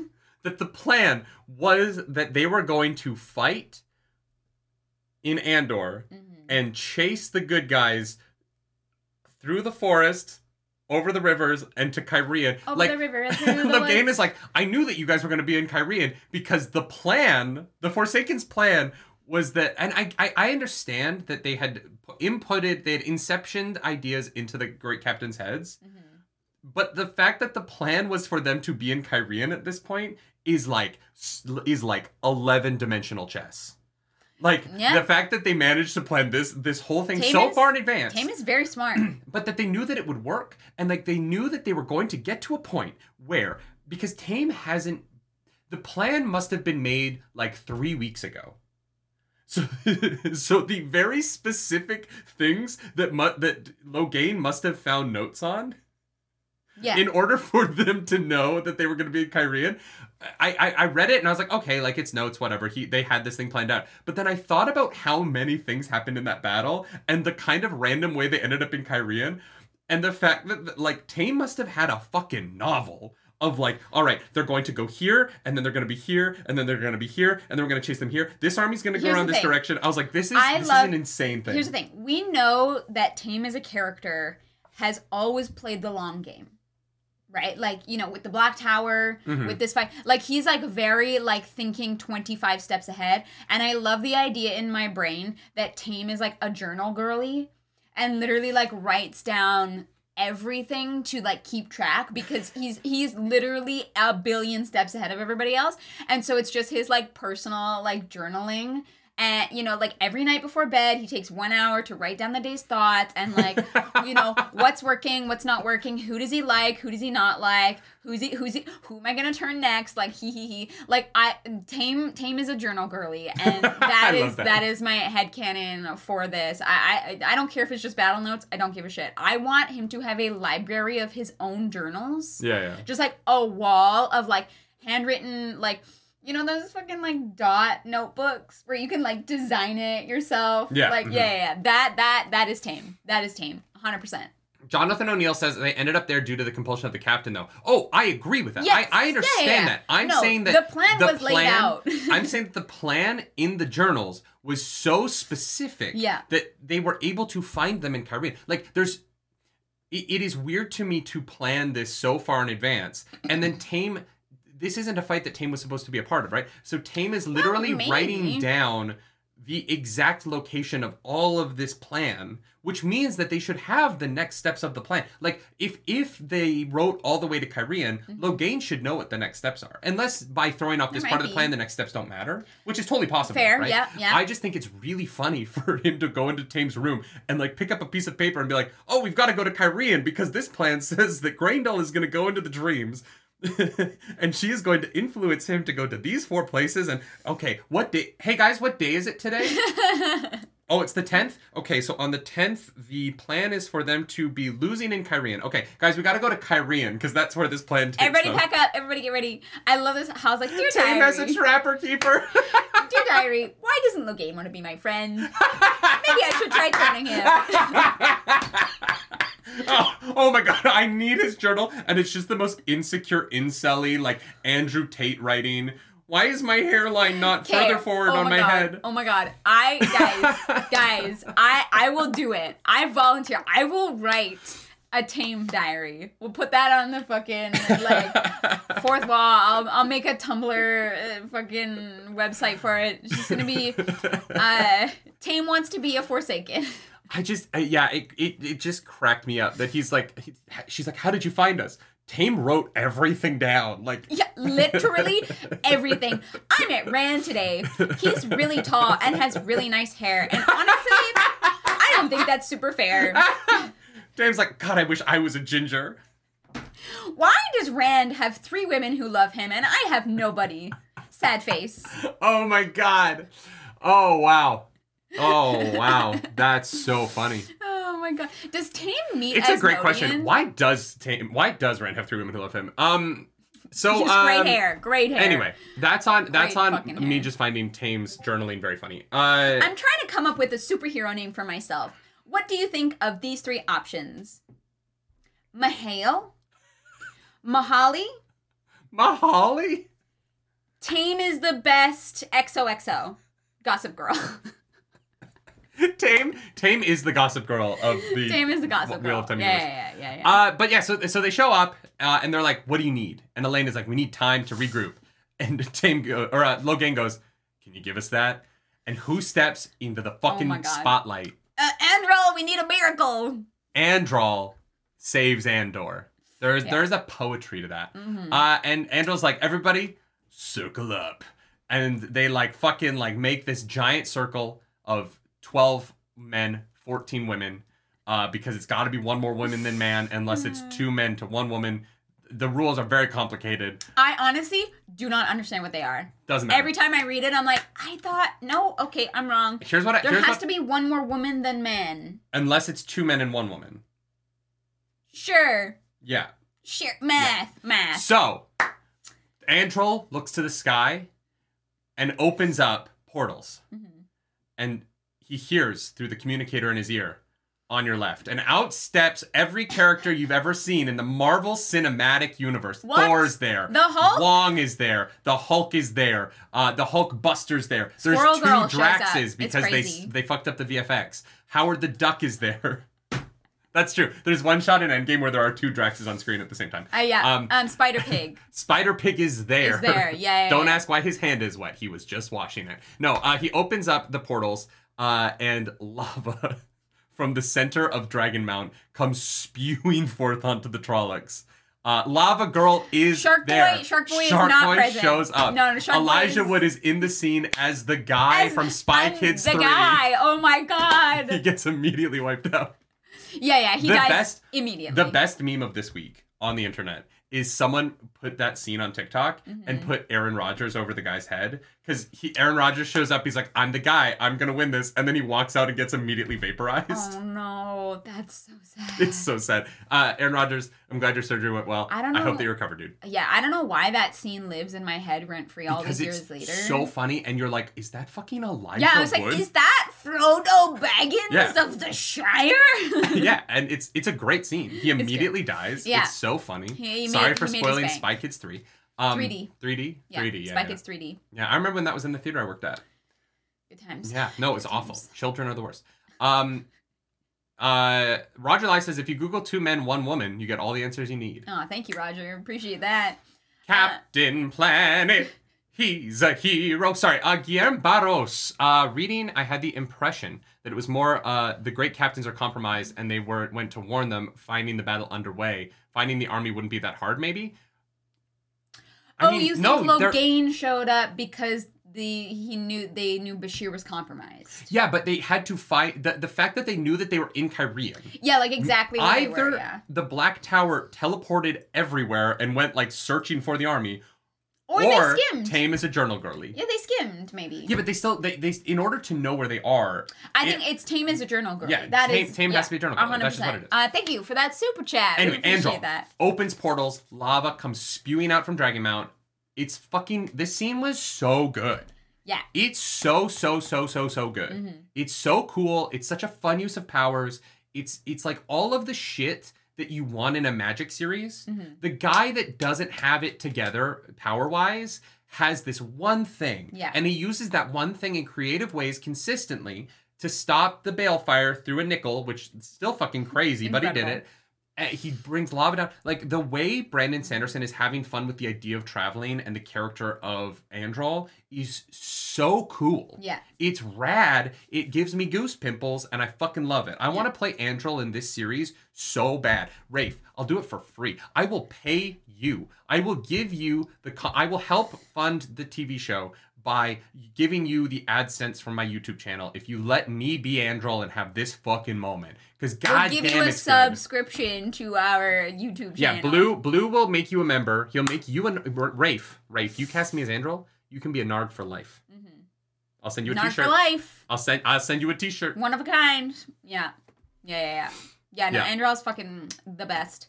It's Um, it, this this moment's so cool. Yeah, because Taim or uh, not Taim. Logain is like uh, one miracle Yeah. for you, um, Elayne. Hopefully, uh, that's good enough. And Elayne is like, I do it too. "That's why we love you, Blue. Uh, thank you for yes anding us." Um, I feel like Bran- I want to play Dungeons and Dragons with Brandon Sanderson because one of the thing about D and D that I think is so fun is when casters are played by people. Emily Axford does this at all of her tables. They use the exact limitations of the spell to do something cool, rather than asking your DM, "Hey, can it like work like this for this moment because this would be cool?" yeah, it's the people who read the exact rules as written and are creative within the rules as written to make something happen that I love so much. And it feels like Brandon Sanderson is like a king of that. yeah. Apparently, that's what people really enjoy about his his book. So Yeah. if we do read those after, I think we're gonna enjoy that. Um, I would probably will. Yeah, yeah. Brandon Sanderson would be a fun person to play D and D with. I think Right? that would be really cool Brandon Sanderson, we're doing role play Relay 2 on November 25th. for charity. For charity. For charity. Uh, we have our charity now. Uh, We'll announce- Can't remember what it's called, but Yeah, we'll announce that later. It's a cha- we're, we're raising money for kids and their fam- uh, kids with cancer and their families. yeah. So like, it's a pretty good charity, Yeah. Brando Sando. If you want to come play D and D with us Come and help, uh, my wife kills Santa Claus. It's Yeah. gonna be a fun I'm thing. ready. Um, Got my backstory. One of them. But yeah, uh, there, there's enough lava and enough destruction that Elayne has time to regroup and resupply to finish off the remainder of the Trolloc yeah, Horde. they fucking crush it. Yeah, it works. Way to go, Androl. Way to go, Logain. Ten out of ten.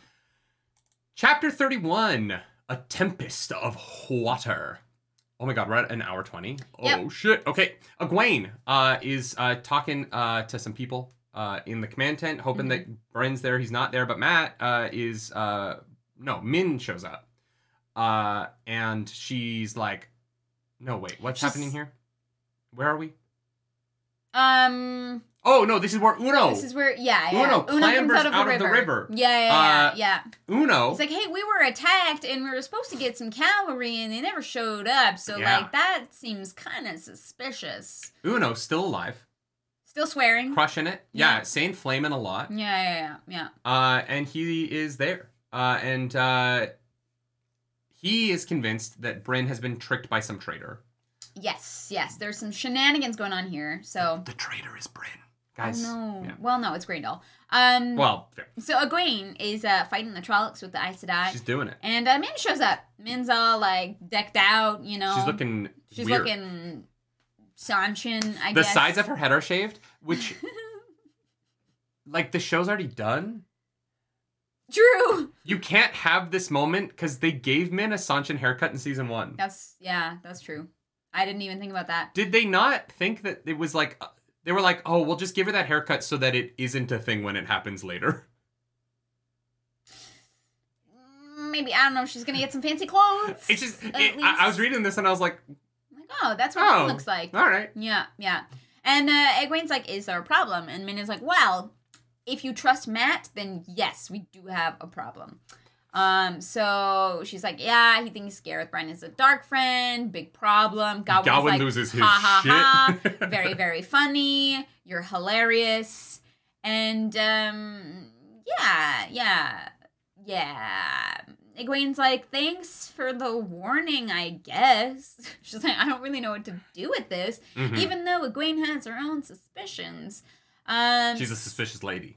yeah, yeah, Yeah. yeah. Min is like, hey, Mat. Mat seems to know what's what's going on, and he now controls the whole Seanchan. And I get, I get so- Egwene being like, look, he's a great tactician, not give him control of the armies. And Min, Min is like, just think about it. Hey, Yeah, just think about it. He already is controlling the Seanchan army, so you know if he was controlling this one as well, like, is it really like the end of the world? I don't know about that. You do what you want with that information. just think about it. Don't worry about it. Uh, and Egwene is like, I'll save you from the Seanchan. And Min's like, I'm, I'm good right now. I Mm-hmm. didn't ask, but um, thank you for assuming, because Thank you for assuming. it's what I needed from you. Uh, Glenn Peterson, thank you for that super chat. Second best part of Androl's Lava Gateway, Dragon Mount itself became a weapon against the Shadow. Yeah, That's yeah. true. Yeah, it was fucking rad. Like everything Great moment. about it is just chef's kiss.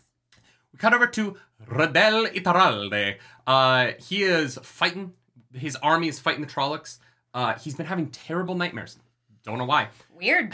Uh, and he has his army set up in these like like mobile units of 3000 pikemen that have uh they're like sword guys ready for when things get too close The shield squares. yeah they're, Yeah, they're not quite phalanxes um Yeah, but yeah, they're, they're squares. they're a similar idea He like calls them squares. yeah um this is if you go all the way back all the way back to the diablo 4 trailer reaction where i said that the way the diablo 4 phalanx was set up wouldn't work Yeah. because it fucking wouldn't uh, this is the right way to do it. Um, mobile units of uh, if you just plant shields in the ground and stand there and stab, people will just go under your lances, and you're you're you're gonna lose that shield wall real quick. As soon as you have a hole, you're fucked. The thing about a phalanx that makes it work is that it's mobile, and you have to be able to close gaps quickly when they open because they will open, and that is how they function. They are mobile units. You don't just stand there with a shield on the ground and hope that the army running at you doesn't just pile up corpses in front and run over you.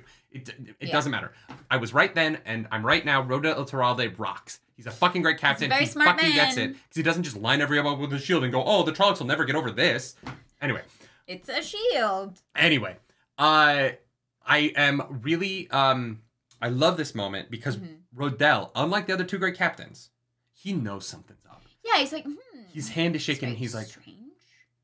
I keep wanting to make them rush forward for blood, but we're not here for blood. We're here to hold. Yeah, and it's it- like that seems strange. And other than Gareth Bryne and Agelmar, who we see failing from the outside, we see Rodel succeeding from the inside. And it is so fucking cool because Yeah. he's like, I can't tell them to charge. Mm, mm, Because the Myrddraal appear, right? Yeah. The Trollocs fuck off, and suddenly you have Madral appearing, which like are still like actually kind of dangerous because it takes like twelve people to fucking take one down, right?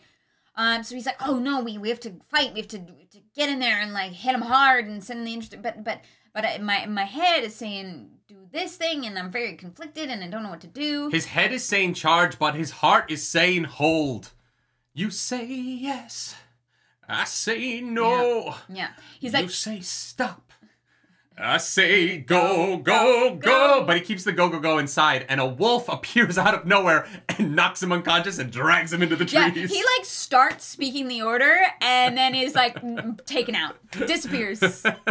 uh, Il thank you for being in ARC for eight months. table. Joining late at 1.75 speed. Probably won't catch up. Have fun on your bougie yacht party. Thank you. I'll try. Thank you. I- I'm gonna feel like an imposter the whole time when I'm like, like- yes, I belong here. Yeah, I've been. Uh, I know what a yacht. I'm not a gremlin who belongs in his chair working. um, he's trying to give the command to Tahara, uh, and uh, and he can't. He yeah, can't do it. He gets kidnapped by the wolves, and, and Elyas is obviously not in wolf form because it's not the wolf dream. But I, I like to imagine that he like appears like a wolf because he's got so much fur on his body. oh, I thought it was one of the wolves that like actually knocked him over, but I, I'm yeah, I can't remember. Um, yeah, a lot. they. Oh, the- a the- man in furs. yeah, That's why. they- okay, yeah, yeah, but it, I just like there's so many wolves that I think that he just thinks it's wolves. yeah, yeah. Uh, Rodel Ituralde, literally like leading while suffering from PTSD, doing all the things. Great character. yeah. Fucking like 10 out of 10. I give Rodel Ituralde an S tier. When we do our character rankings eventually, Rodel Ituralde is at the top. Absolutely. Tippy tippy top. Yeah, yeah. We fucking love him. Um, Um, cut over to Egwene. Egwene is like thinking, and she's like, "Wow, She do be thinking. Ugh, gross." Yeah. But um, then she's like, "Oh, but he kind of did like save me that one he also saved a little boy from drowning when we were children. Yeah. He does like to save people. He does have that like complex, you know. I do I, I do like that she's like, you know what? When he's right, people live. If he's wrong, it doesn't really matter. But if he is right, people live. Well, she's like, it doesn't right. matter like that much. Yeah. Um, but she's like, she's like, I can't just like go out and be like, oh, Bryne is a dark friend. But she she gets she gets sitters from the hall. She tries to like grab gra- get a few uh, uh, uh, as many of them as possible hmm uh, to prepare for the for the worst. Um, and uh, she uh, they they finally actually find Gareth. Right, that's in this section. Before we get into that, uh, Rob Yeah. Barry says the story of Mat saving the drowning child is one of my favorite moments in the series. Sums up Mat to perfection. Mhm. Yeah, I would love to say that it does. Um, I, I it sums up a version of Mat. the Mat that we love. Yeah, Yeah, of the it sums like, up the Mat that I want him to be, yeah, but not necessarily the Mat that I actually think that he is. yeah, it, yeah. You know what I mean? Yeah, he's. mhm. I, I agree with you. I, I think that like it sums up. I think the character that Robert Jordan wrote, and not always the character that Brandon Sanderson wrote. Yeah, but uh, thank you for that. But Welcome thank you for that. Thank you for being a member of the. Narcs. Sorry to like disagree with you, but No, but uh, it's it's it's weird. Like it's just more complicated than that. I, you I. I, it's that I agree with you, and I wish that the series leaned on it a little bit more. yeah, yeah, Yeah. yeah. I love that. Um, Yeah. Yeah. The Mat that grumbles and complains and moans for months before doing the right thing straight away. I agree with that a thousand percent. Yeah. yeah, yeah. Um, they send a messenger to Cairhien to see if Elayne is uh, you know, still alive as Yeah. well. That's probably gonna. Uh, but uh, they they do pull in Bryne. Uh, and Bryne is like, oh shit. Yeah. No, wait. Fuck. No, you're right.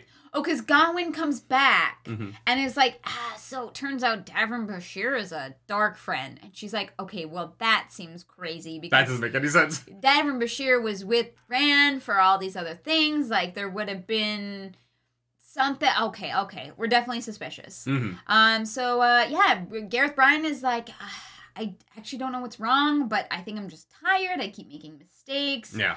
I don't really know what's going on. And Egwene is like, mm, compulsion.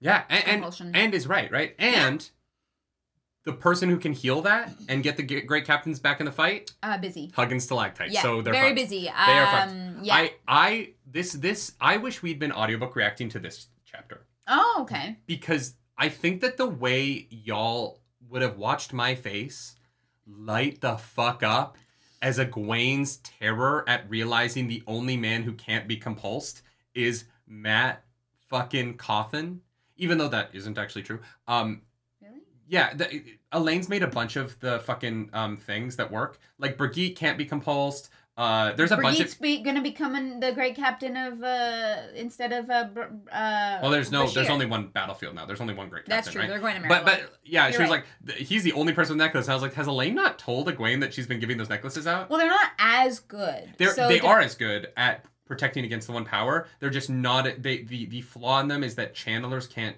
channel while they have them on. And so, but if if you're wearing the Oh. matte one, you can channel, you can hold the one power and be protected I thought it. they like weren't as strong. Like like like really really strong weaves could get past it.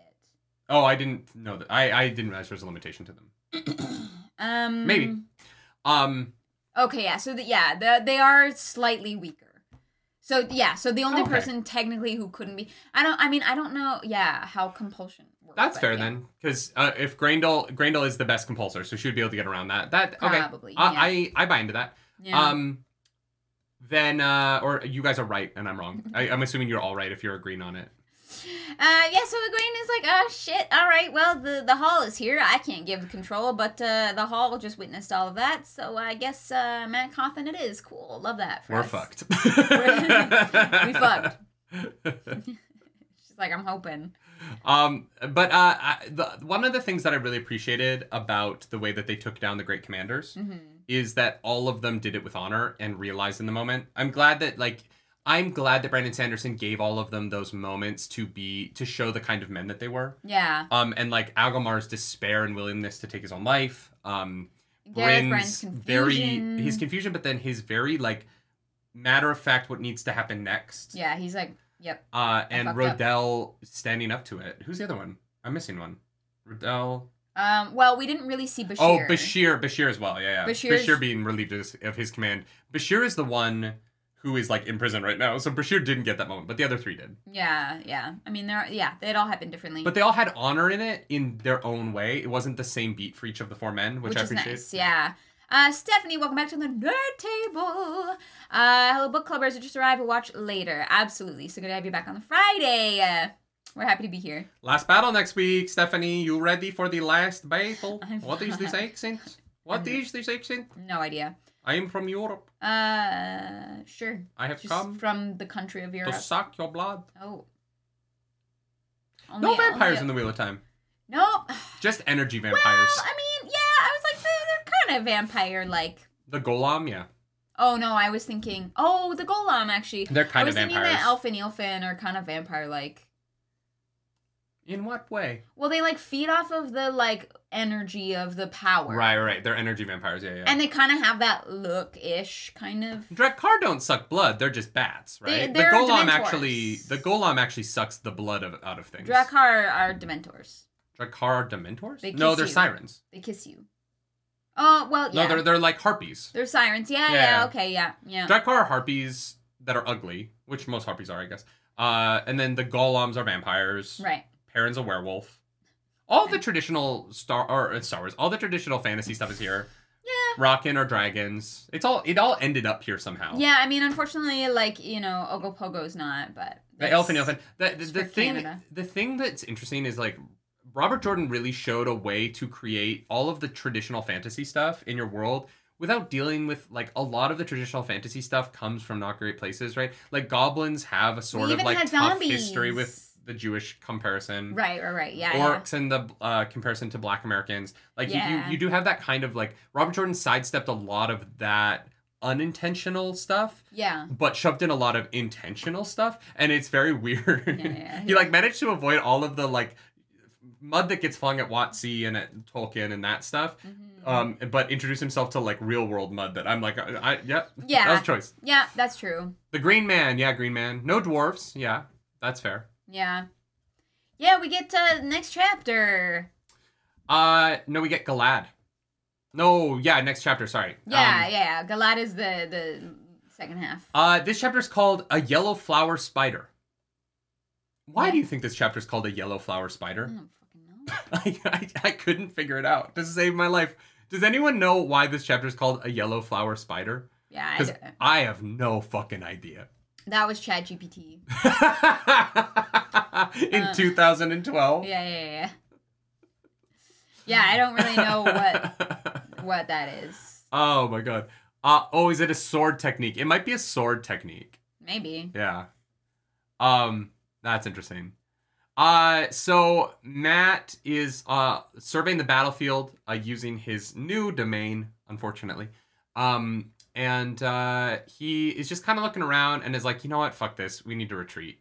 We gotta retreat. Um, and we gotta get out of here. Yeah, we need to fight these people on our terms, our land. Like we need, like we need to set the the stage for this so that we have a hope. Yeah, and I think Mat's right. Like they're they are not winning the quad battle. It's just not working. They need to like simplify this to one fight. Yeah. uh, and it's it, the way he gets there is really smart, and I like that. Also, I like the concept of like guys, everyone stop channeling.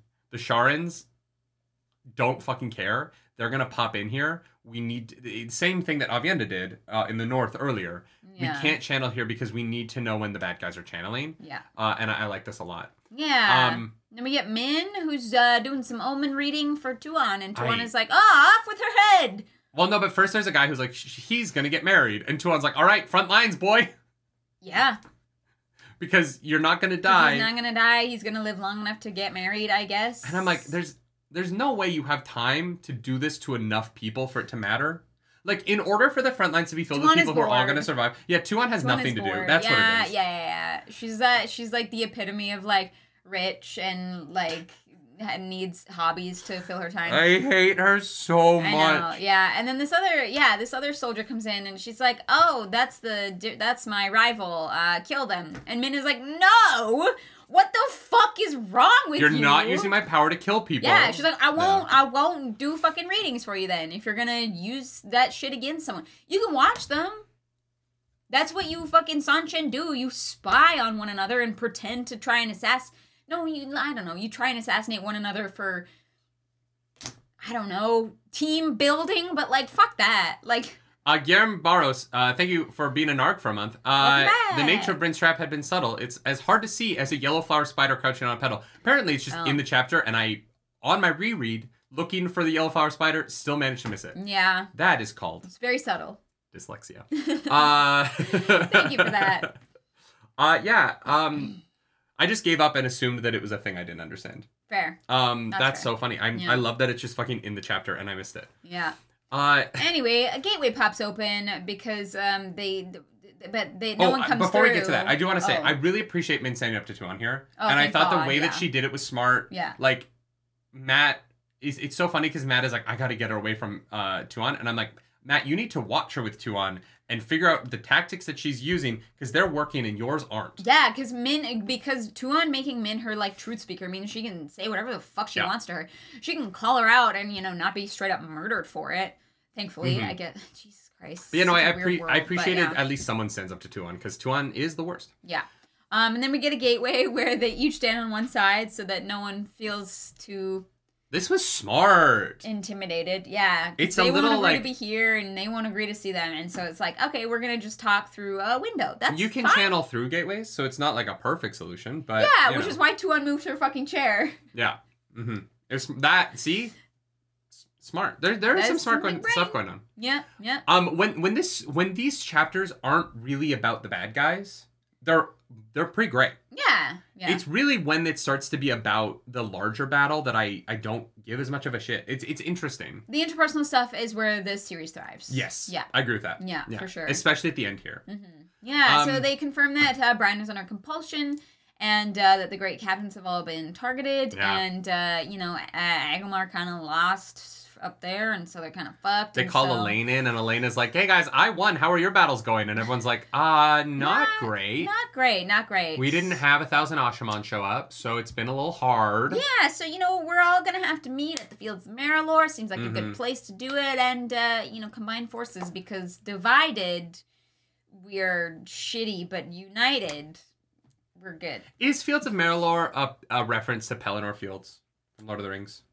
Maybe It feels it feels like it is. I don't know that it is because it's not like Merrilor and Pelennor, but like it feels like a reference. maybe yeah. You know, be. had to yeah. throw in one last Lord of the Rings moment. Yeah. Um, Galad's point of view, guys. Do you remember Galad? It's been a minute. Uh, he's still here. He's doing stuff. he's uh he's looking at his buddy Trom, and he's like, "Fuck." He's, he's uh, dead. He's dead. Uh, and he is uh, going. Uh, he talks to Elayne, uh, and uh, they are they are they're despondent. They're kind of down. hmm And Min and uh, Elayne is like, "Fuck that shit. We won. I don't want to deal with no, no, no, no. We fucking won." And everyone's like, "Oh, did we though?" And she's like, "Yes, we fucking won." hmm And go tell every goddamn person who has a frown on their face that we won. Did people die? Yes. It's the last motherfucking battle, bitches. Put on your big boy panties and say that you fucking won the fight because we did, and we need to believe that we can win the next one because we won this one. People are gonna die. If you wanna die now, go die. I don't fucking care. Go cut your own throat. But if you want to live, if you want a chance, show the fuck up and be happy that we won today. Because you know what? This could have gone worse. And it didn't. And I appreciated Elayne so much. And I love that they showed us Elayne's moment through Galad's eyes. Uh huh. Her older brother gets to witness this moment of her like showing up. Yeah. Because it could, it could have been from Elayne's POV, right? Or Birgitte's POV, but those people already really respect her as a military leader. I think that giving Galad, who has been on the fence about his sister, um, the moment of watching her embrace her power here was a really smart narrative choice on the part of the writers Absolutely. to show this moment, show this moment change somebody's mind who is that character we care about. hmm I think that Yeah. this is really well handled. It's really well written, uh, and the end of this chapter is it's it's great. Yeah. Yeah. It, it. Yeah. It's like a s- strong button for the end of the chapter. Mm-hmm. Ah, we get chapter thirty-three. Yeah. The Prince's Tabak. Side quest time. Uh, If you thought, kind of. Kind if of. you thought that we were done with side quests in the Wheel of Time, It's Faile has one more for you. it's you. not really. It's. It is a hundred percent. Nah. Faile gets to go on a random side quest. No, because they're literally headed towards Shao. It's fine. That's not where the horn needs to be. It is literally a side quest. Fair. Uh, Colonel Sanders, welcome back to the nerd table. The last battle fight in the chapter that name is a retelling of the Battle of Austerlitz. Sure. Napoleon versus Russia, Austria. Wait, didn't Napoleon? Are you saying the chapter we haven't read yet? Are you spoiling the last battle for us? Did, uh, is that does that mean they're going to be a snowstorm where the French lose most of their troops? Is that what happened at Austerlitz? I have no idea. Uh, only battle that, the on, the only warfare that I know. Uh, It is possible because the Windfinders could lose control of the Bowl of the Winds. Oh, maybe interesting. Colonel Sanders coming in here with those spoilers. I'm No, so I- kidding. I'm really a- I guys. I I I'm I am not uh I have no idea what Austerlitz is. yeah. I you, you could have told me that it was a retelling of the Battle of Poopy Doopy Scoopy Doopy and I would have been like, "Sure, I guess." Be like Scooby Dooby Doo, where are you? I, I honestly, here's the thing. I just re- remember reading something sometime that somebody tried to invade Russia. Maybe it was Napoleon. I don't fucking know. And they fucking froze their asses off because they To be fair, Couldn't that's stand it. everyone who's tried to invade Russia. Yeah, so it may, That's literally- maybe, maybe it's something else. I don't know. that that's that's, That's just, just where that's my brain went. every war that happens in Russia. That's where my brain went. we they fought the for the summer and then we didn't fight for six months because it was too cold. Too fucking cold, and everybody died. That's Uh, why in any zombie movie, the fact that they don't all go, "Let's go to Canada" immediately is insane. Yeah, the they're like, zombies let's head south. could not function here. Like, why would you head south? No. yeah, let's go to the. pl- Let's let just come to Canada. We have so much open space. and lots of fresh water. Yeah, Yeah, yeah, yeah. Yeah, yeah. It is. It Canada is the only place to be in a zombie apocalypse. probably. Yeah. Or, you know, like Greenland. Yeah. Oh, if oh, an island. Yeah, Hawaii. Yeah. Yeah, Yeah, yeah, sure. yeah, Definitely want an island. Yeah, Hawaii Yeah. would be great. Um, New Zealand would be great. True. Yeah, Japan. True, true, true. Honestly, just go to PEI. Actually, Japan would probably be bad. Japan is very densely populated an island. you want to go to a Oh, place that doesn't have that many people. Right. Less Yeah. people, smaller island. Absolutely. Chapter 33 The Prince is to back. Anyways. Perrin's point of view. Uh, Perrin is in Tel'aran'rhiod. He's chasing after Slayer. Uh, and they start to. Uh, this is. Okay, so we've talked about this before. The show should have been an anime. No moment in the Wheel of Time should have been an anime more than Perrin and Slayer fighting on top of fucking clouds.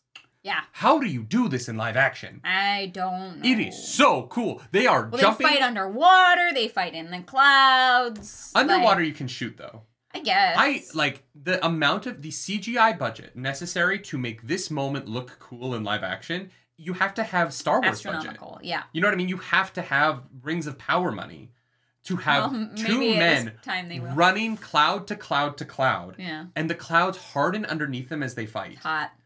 Like it's insane. It's Yeah. such a cool visual. I fucking was eating this shit up, going, "I wish this was anime." Yep. Because they're like using large swords, they're shooting like light arrows. Like, this is the most anime bullshit I've ever read in a book. It's like Inception level. you yeah, know yeah, what I yeah, mean? yeah. Uh, yeah. Perrin kind of gets his ass kicked because he gets distracted. He does. He gets shot with an arrow. It's not a good time. Yeah. Yeah, yeah, yeah. Uh, and Perrin starts to realize that he hasn't slept in forever because he can't sleep in Tel'aran'rhiod. So he's just so exhausted that he's starting to like slip. Yeah. Uh, and the the advantage he had from being here in the flesh has worn out because he's been here too long in the flesh. Too long. And uh, he needs to figure that out. yeah. Uh, and so he gets uh, he freezes the water that he's in so that he can escape. Uh, but then uh, Slayer brings a whole hill down on him, and he teleports to the fields of Merrilor. Yep. Goodbye. We cut to Faile. Faile is in Tar Valon. She's got the horn. She's moving some uh, some stuff around. She's with Vanin and Hardwin. She's like super Um, sus. She's super, sus of everyone. Yeah. Super yeah. sus of everyone. Got the horn of Valere. But they uh, they get the they get the uh, stuff on the wagons. Yeah, they bring going- Olver with them for some reason. Yep. They're like waiting in, in line, and finally, because they're the fucking last people, they're about to leave, and then a bubble of evil happens, and there's like spikes strutting out and just fucking Yeah. impaling people and breaking shit, and finally it's like, oh my god, no, and open Through the the gateway. gateway. Get in here, and then when they're through, they realize they're in the fucking blight because the person who was doing the gateway Because it wouldn't was be the the Wheel of Time if Faile wasn't in danger somewhere that the main characters can't help. Yeah, honestly though, like I'm kind of super into this part. I think it's really fun. I I want to be. I really do want to be. The geography of Thakan'dar, as it's been explained to us, is that there is the Dark One's place where our good guys are. There is one entrance to that, which is a valley, which is which is a valley between two cliffs. Is the only way in. And then on the other side of that is all of the bad guys in the world. I don't understand how Faile can get to based on the way they described the geography of no no but they can't get to a channeler Yeah. because the entire army of Myrddraal is between them and Thakan'dar.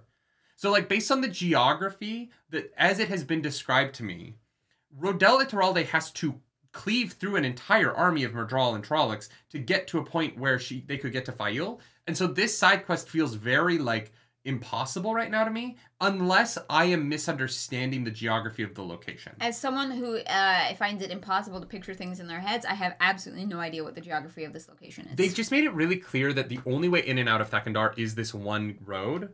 And that the reason why they're able to hold the Myrddraal and Trollocs off is because they're all on the other side of this one road. yeah. And so in order So for Faile fucked. to get to them, They're they have to go down the one road. They're fucked.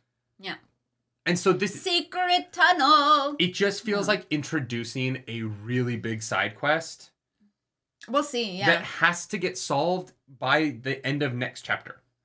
yeah, it'd be kind of disappointing if the horn doesn't get blown again, right? Like it kind of Yeah. has to be. It's So I Chekhov's just- gun. It it's just so late for Faile to be like off in another side quest to me. And I hope that it's really cool. I'm not against it until I know where it goes. Yeah, yeah, I right? agree. I'm just at a point where I read it and I, I, I, I am not gonna lie, I did kind of roll my eyes. Okay. Because I was like, oh, Faile is off in danger again. Shocker. Like it, I just, I, and I think that it is the like PTSD of her plotline that goes to nowhere with the Shaido. I think it is just that like the the like the weight of the fucking slog hit me again, and I was like, no, I don't want to. I can't do this again. No. We did this yeah. once before. I can't do this again. Yeah. And maybe without that, I wouldn't have rolled my eyes as hard here as I did. But I fully was like, Faile is off on a side quest again. Yay. Yeah, no, I, I, I hear you. That's fair. But Um, Bela is there. There's no worries. That's fair. True. True. They're gonna be fine. Um, we go over to Avienda, who's like, uh, just in the tent. She's in talking to her, and she's like, "Man, Rand's been there for a few days, but They did manage to push those um the Myrddraal back after Myrddraal was yeah, kidnapped. yeah, yeah, yeah. yeah. They took some losses, but they they they managed it. Mhm. Um, yeah, and then she they're like sending people, uh, t- like um to the to the pass where it's like eight hours past for them, but only four hours past for these people, and so there's like the pit like definitely is like moving at a different time Yeah. because mhm. every like the further like when it we is, get to Rand, it's only been an hour for Rand. And Yeah. it's been days yeah of fighting. yeah yeah yeah yeah Yeah. yeah so uh she's uh she's helping with water and like uh healing and stuff while there's like I a love. I love the like the shadows waiting for something. Oh shit, it's it's happening right now. it's happening and so yeah, we the Aviendha discovers a red veiled Aiel and is immediately like, oh, it's the men we sent. well she senses a woman channeling which i'm assuming is Graendal, right there's like a because she Uh, thinks Hessalam. Hessalam, yeah. Yeah. Um, because uh, you know, she's like, well, it can't be the Windfinders who we know are still working on the bowl. But they're like in a specific something. spot. Yeah, but they're like over there, and she's like, oh my god, people need to stop fucking heating their tea with fucking magic. This is some bullshit. Um, she goes to, to find them, and she sees Smail, and she's like, hey, what's going on over here? And they just fucking attack her because they're evil, evil as shit. Uh, Seasting asks, uh, "What did you think of the army of hundreds of fades? First time we've seen that. It it was like, uh, it didn't really ha- it happened and then they they left. Eh, We didn't get to see how. I thought it they were going to do way out. more damage than they did, but once Rodel was taken off the table, they they cut away and then really off see it. page that happened. I I was disappointed because it was mostly off page. I, Yeah. I really would have liked Seasting to have spent time with that. And um, I, w- I was disappointed that it, we cut back to Thakan'dar and that's done. Yeah. Honestly, Yeah, um, I it was really cool, and I was like, "Oh shit, they're fucked." And Never then we come back to mind. Aviendha's POV, and I thought it was gonna be Aviendha is fighting hundreds of fades, and it's like, "Oh no, Aviendha's chilling. There's a lull. We we we dealt with that off page. Don't worry about it. Yeah, yeah, I know. There's a lot yeah. of that in this book. Yeah, it's fine.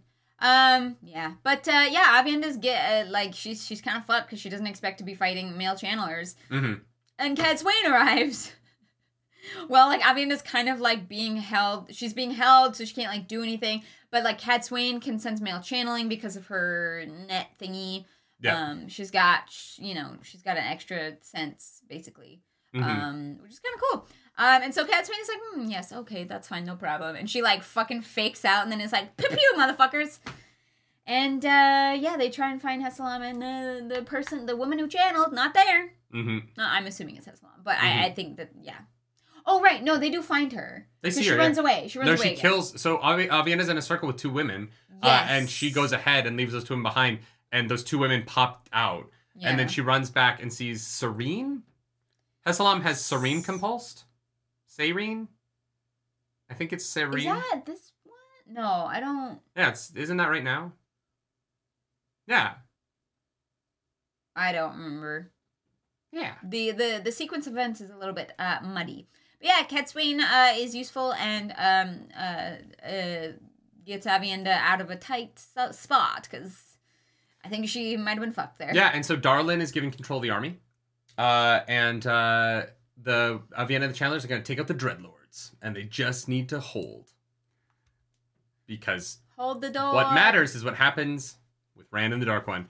Uh, Rand is in the pattern in outer space somewhere. I don't know. Rand is like standing among the threads of the pattern, uh, and he's talking to the Dark One, and They're having a chit chat. Yeah. That that, that it's it's short. It's it's like a really short. P- I thought we were gonna spend some fucking time here No. in this POV because like No. Rand, it feels like Rand has barely been in this book. Yeah. And like this is the fight that matters, and they keep cutting to it to be like, Rand fights for like five seconds. Don't, we're, we're cutting No. away from it, Yeah. and I, I I just wish we'd spent a little bit more time here Yeah. I Um, because I don't really get what's going on. I want them to like spend some time setting this up and like building this fight because this is the fight, right? This is like against the Dark One. This is the one that matters. Uh, and the book doesn't seem to be very interested in spending much time here in Shayol Ghul. Um, I- I, think that this is a place where the show has the opportunity to really expand upon the books, um, and do a lot more with Rand in the end of the series because it does just kind of feel like uh, we'll get to it. I don't even know if he's in the last battle chapter. Like, I, yeah, it's weird. Samantha A says it's because of the time warp. More things are happening outside. Yeah, yeah, but it, it it does have the effect of making it seem like this isn't that important. And I don't know. Uh, it, uh, it, it was just weird. Uh, the other thing about this that doesn't help it in my, I, and I highlighted this because I wanted to bring it up here. Uh, this conversation with the Dark One, um, they talk about Moridin, uh, and uh, this this POV ends. The last thing we get with Rand this week ends with now the battle truly began. He looked into the nothingness and felt it welling up. Then, like a sudden storm, the Dark One brought all of his force against Rand. And I don't know what that means. You know what I mean? I, I don't know. I, I don't know how to visualize the force of nothingness hitting Rand while he's tangled in the pattern. And I think that that to me is why the Dark One isn't very compelling to me right now. Mm. Is like saying the Dark One threw all of his force at Rand, and I was like, "I, I, yeah, it's it's tough. I, I don't know. I can't. My also Rand's dead. Okay. I, I just don't know what it is. Yeah. And also, it's like Rand is standing in nothingness. What is he standing on? Like I I, I just, just exists. yeah. I wish we spent more time here so that they could describe this more because it feels so important, but I feel like it's not getting enough juice. Yeah.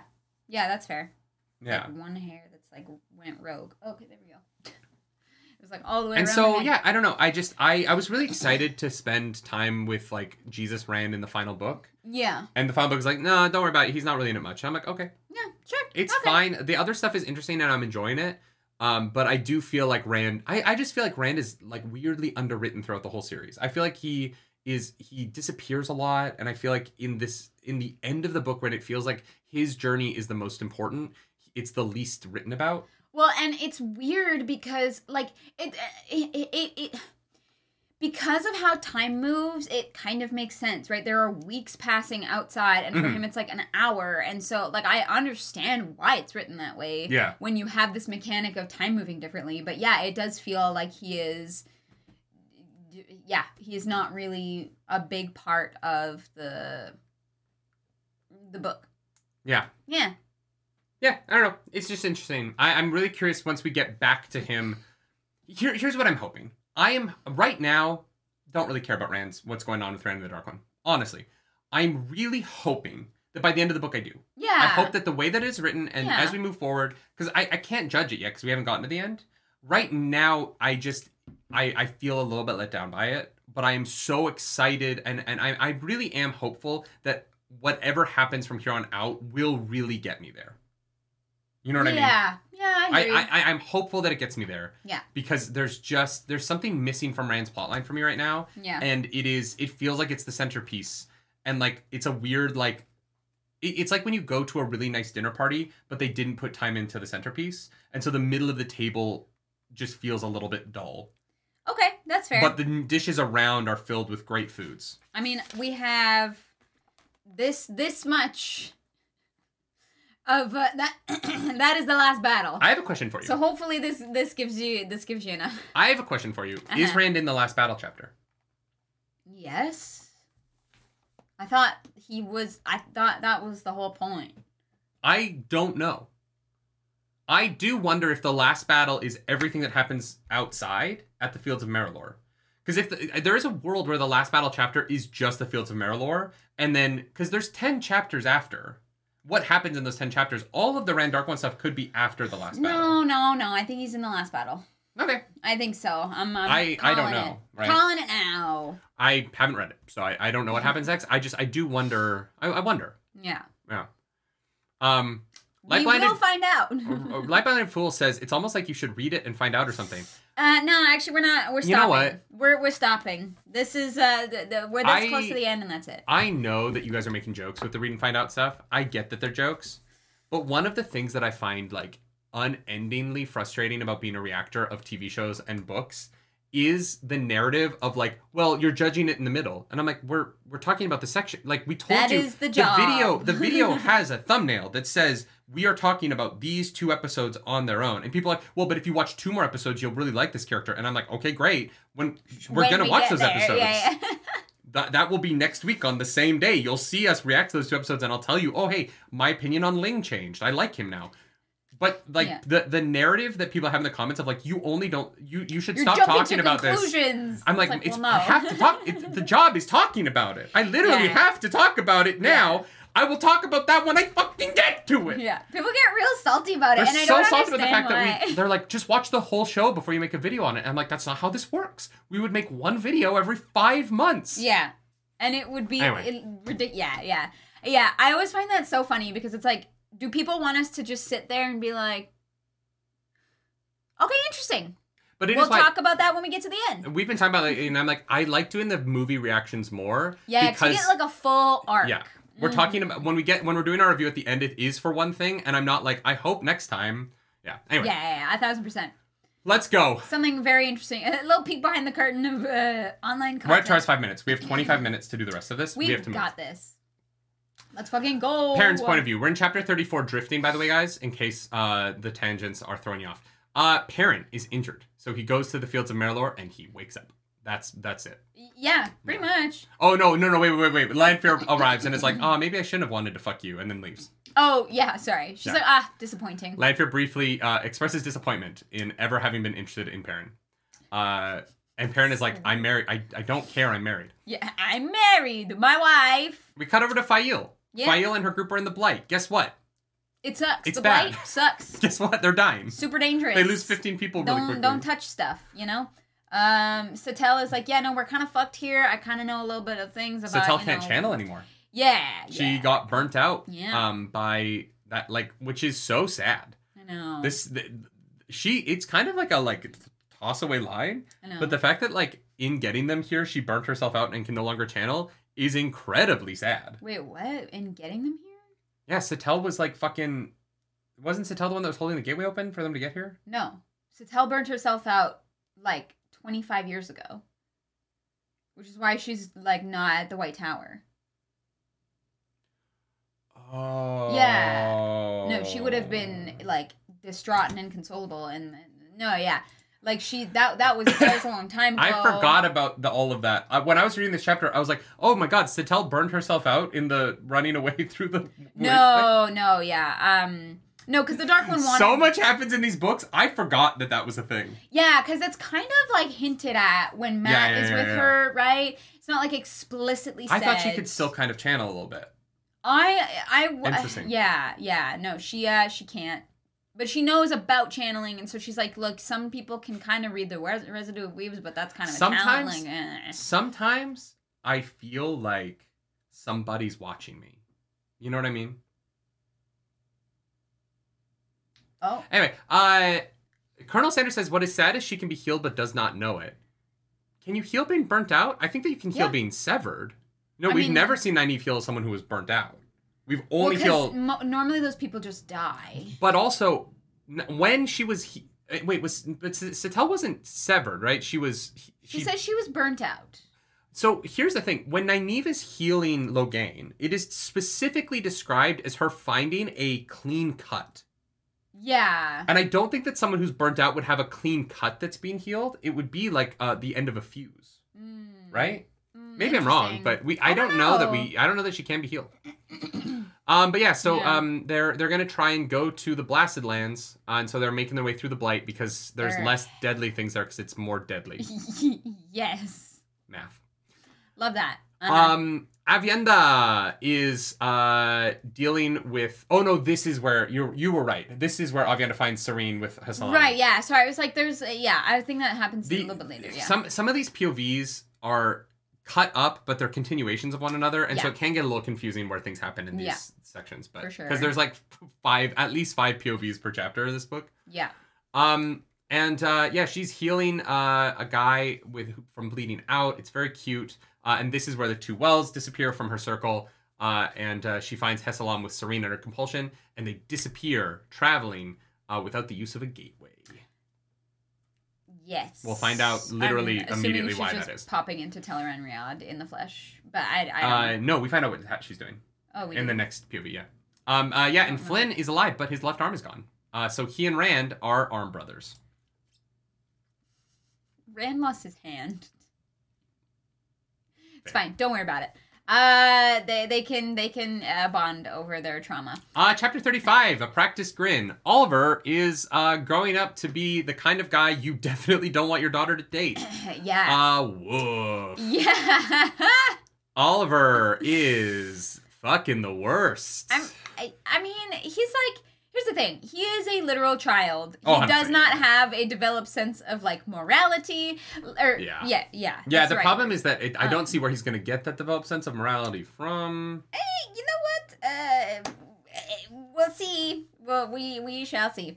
Yeah. Um, but yeah, Oliver's kind of a little shit. Uh, but having this perspective, Oliver started watching Andrew Tate videos in middle school. Yeah, yeah, yeah. it's sad because it's true. yeah, a little bit cringe. Um, mm.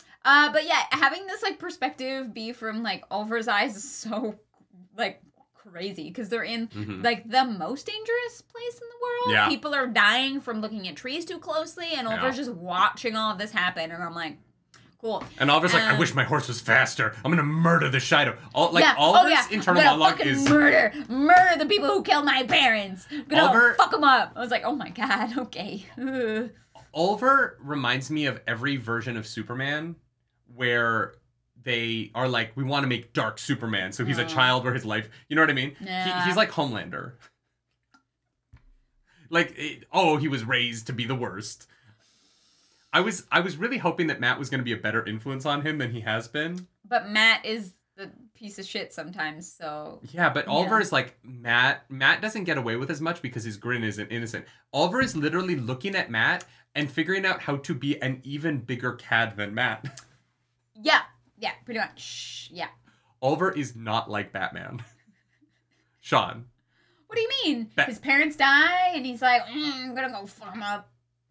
Yeah, but Bruce Wayne isn't like my parents died, so I'm gonna go get laid with every woman by being a manipulative like Isn't that art of what the. Bruce Wayne is? No, Bruce Wayne is just rich and hot, so women want to sleep with him. There's a huge difference. That Bruce Wayne doesn't have to manipulate anybody into sleeping with him. He is a billionaire. Whereas Billionaires Oliver can is get ugly laid. as fuck. Oliver is an Oliver's ugly ugly as child fuck. that is using like the art of the game and like incel tactics to sleep with women. Oh my god. Yeah, yeah. Anyways, uh Thakan'dar, dangerous. Uh the blight, very dangerous. Uh not not fun. Very you know bad who time. Oliver actually reminds me of? Thorfinn from um, Vinland Saga. They use knives. Uh, Sure. The parents died. Like they have like this vendetta against people. In, Oh, okay, yeah, yeah, yeah. They're, they're very similar. Yeah. Okay, okay, yeah. We be- we haven't watched much of Vinland Saga, so I think from what we've seen, yeah, that, that that's interesting. Uh, yeah, and so um, he they're they're discussing their journey. He comes up to Faile, Vanin, and Aravine, uh, and uh, they're they're just going to Thakan'dar. Yeah, they're trying to make it there alive. Yeah. Um, so we cut to Cadsuane. Yeah. Cadsuane Um, immediately is like, so the, they were traveling using the true power. It's a Oh, thing. Don't worry what about it was. it. Yeah, yeah, yeah, yeah. Uh, only, um, uh, only the Forsaken can do that. And then Sorilea and is like, Rand. but she's very ugly. That doesn't make any sense. And Avian is like, well, she might be using a disguise. And everyone is like, oh, disguises, Disguising. right? Oh, disguise self. I They're have that sneaking spell. into our camp. Maybe they're not using their own face. couldn't have thought of that before. And Yeah. obviously, we know that Hessalam is that's her new body. Yeah. But like, Aviendha being like, or it's a disguise, and they're like, ooh, right, of course, disguises. Yeah. May- Actually, you know what? Maybe that's a commentary on how the Aiel like really don't wouldn't disguise themselves to fight. And and I guess there's oh a yeah, commentary there. the Aiel, absolutely not. That would be like so dishonorable. I'm sure in their minds. Like you, you put. A, that's why they are so particular with like the veil, Mhm. and that's when the you know when the the guys take off the veil to kill. She's like, "What the fuck is happening?" Yeah, yeah, yeah. I just I, I loved Aviendha be like disguises, and they're like, uh, oh, didn't think of that. Maybe, maybe it is her. Um, the Aviendha's famous so person smart. used the disguise to sneak into a camp. I can't. Um, Couldn't imagine. and uh, they kind of agree that they're gonna fight the Forsaken together. And for and Aviendha's like, and me too, right? And the two old ladies are like, Yes. Ba- ba- fine. no, I should think Sorilea is not. She's she understands. Cadsuane looks like she would rather chew glass. Yeah, always at all times. I also love that in this POV we get, and this is why I should have been the leader of this fight. Cadsuane's being like a petty law. well, I, I, he should have put me in Yeah, charge. the women in this series are so fucking petty. I know, I hate it. Uh, anyways, uh, Faile's uh, getting close to Thakan'dar, and uh, they're still losing people. Um, but um, Someone's trying to steal the Horn of Valere. yeah, she's like, oh wow, the chest moved like an inch, so uh, I'm gonna. So I'm gonna hide the Horn of Valere under where I a took rock. a shit. Yeah, took a shit over here to mark my territory, and then that's where I'm gonna Oh put the horn. And I was like, that's I am not gonna lie. I hate this. fair. Uh, she is not sleeping because it is safe to not sleep. Uh, and she leaves the corner of her chest out. She hears screaming in the distance, so she runs out. And who's getting attacked? Vanin and Harnan are stealing the Horn of Valere. Yeah, I don't like this. I don't like Vanin. I don't like Vanin being a bad, a dark friend. is the only fat person. Well, there's that, but Like- also like Ah, he's evil. I don't. Fat guy, definitely evil. I was like, uh, okay. I yeah. I either they're not actually dark friends, and this is just a rope a dope random shit right at the end. like maybe like Mat was like, I need you to find the horn for me or something. Maybe I just I don't love the way that this is playing out, and uh, this is thi- this is where I was like, oh, I don't like the side quest because if it's revealed that Vanin was a dark friend the whole time, fucking why? Like you have to like. Everyone He wanted Mat dead yeah. the whole time that he was with him. There were like literally like flyers being circulated, like get this guy. Yeah. If Vanin, who had the opportunity to kill Mat more than anybody in the series, who is this sneaky fucker who had access to Mat's tent for months, To be fair, Didn't do someone anything? did try to assassinate Mat, but like, I Yeah. just like I love Vanin. And to reveal that he's a dark friend now, right here, I was like, okay, I, I just didn't like I didn't like this. I don't love it felt either. weird. no, I don't. I don't love it either. I hope that there's a twist. I really hope there's a twist. Because I didn't I, I just didn't Yeah. enjoy this. Uh, Turvog, thank you. Welcome back to the Nerd Table. Um, enjoy the reading next week. It's 200 plus pages, 10 hours of audio. Gotta run. Can't wait for next audio reaction. I will say I really like the fight with the monsters. I thought the like fight with the the fur beast that part of this was great. Yeah. Um, there there are real consequences here. Mandevwin uh Oh, yeah. is almost killed. Yeah, people, people are getting Like fucked. they're, they're, they're, the fight after the reveal of them being thieves is really cool, and I liked it a lot. Um, Yeah. I, I love the way Faile orders everyone. Faile has really come into her power here, and I, I, I love the way they write Faile um, being in control of everything. Yeah. Uh, I, like there is stuff here that I like. I just was like, She's not. Vanin. No, like this guy know, is like. He has proven to be a stand-up dude despite his past so many times that to take that away from the character to me feels really especially if he just goes into the blight and dies Yeah. like it'll be a real like weird fucking like dump on this character right at the end in order to get a fight that could have just happened by them just coming out and fighting them Yeah. Yeah. You know what I mean? you. Yeah. uh, so I, I'm, I, I- once we get to the end of the book, I'll know better how I feel about it. But like, if this is the last we see of Vanin, and it's just that at the end he was a bad dude, Not my favorite. Yeah. yeah, you know Yeah. what I mean.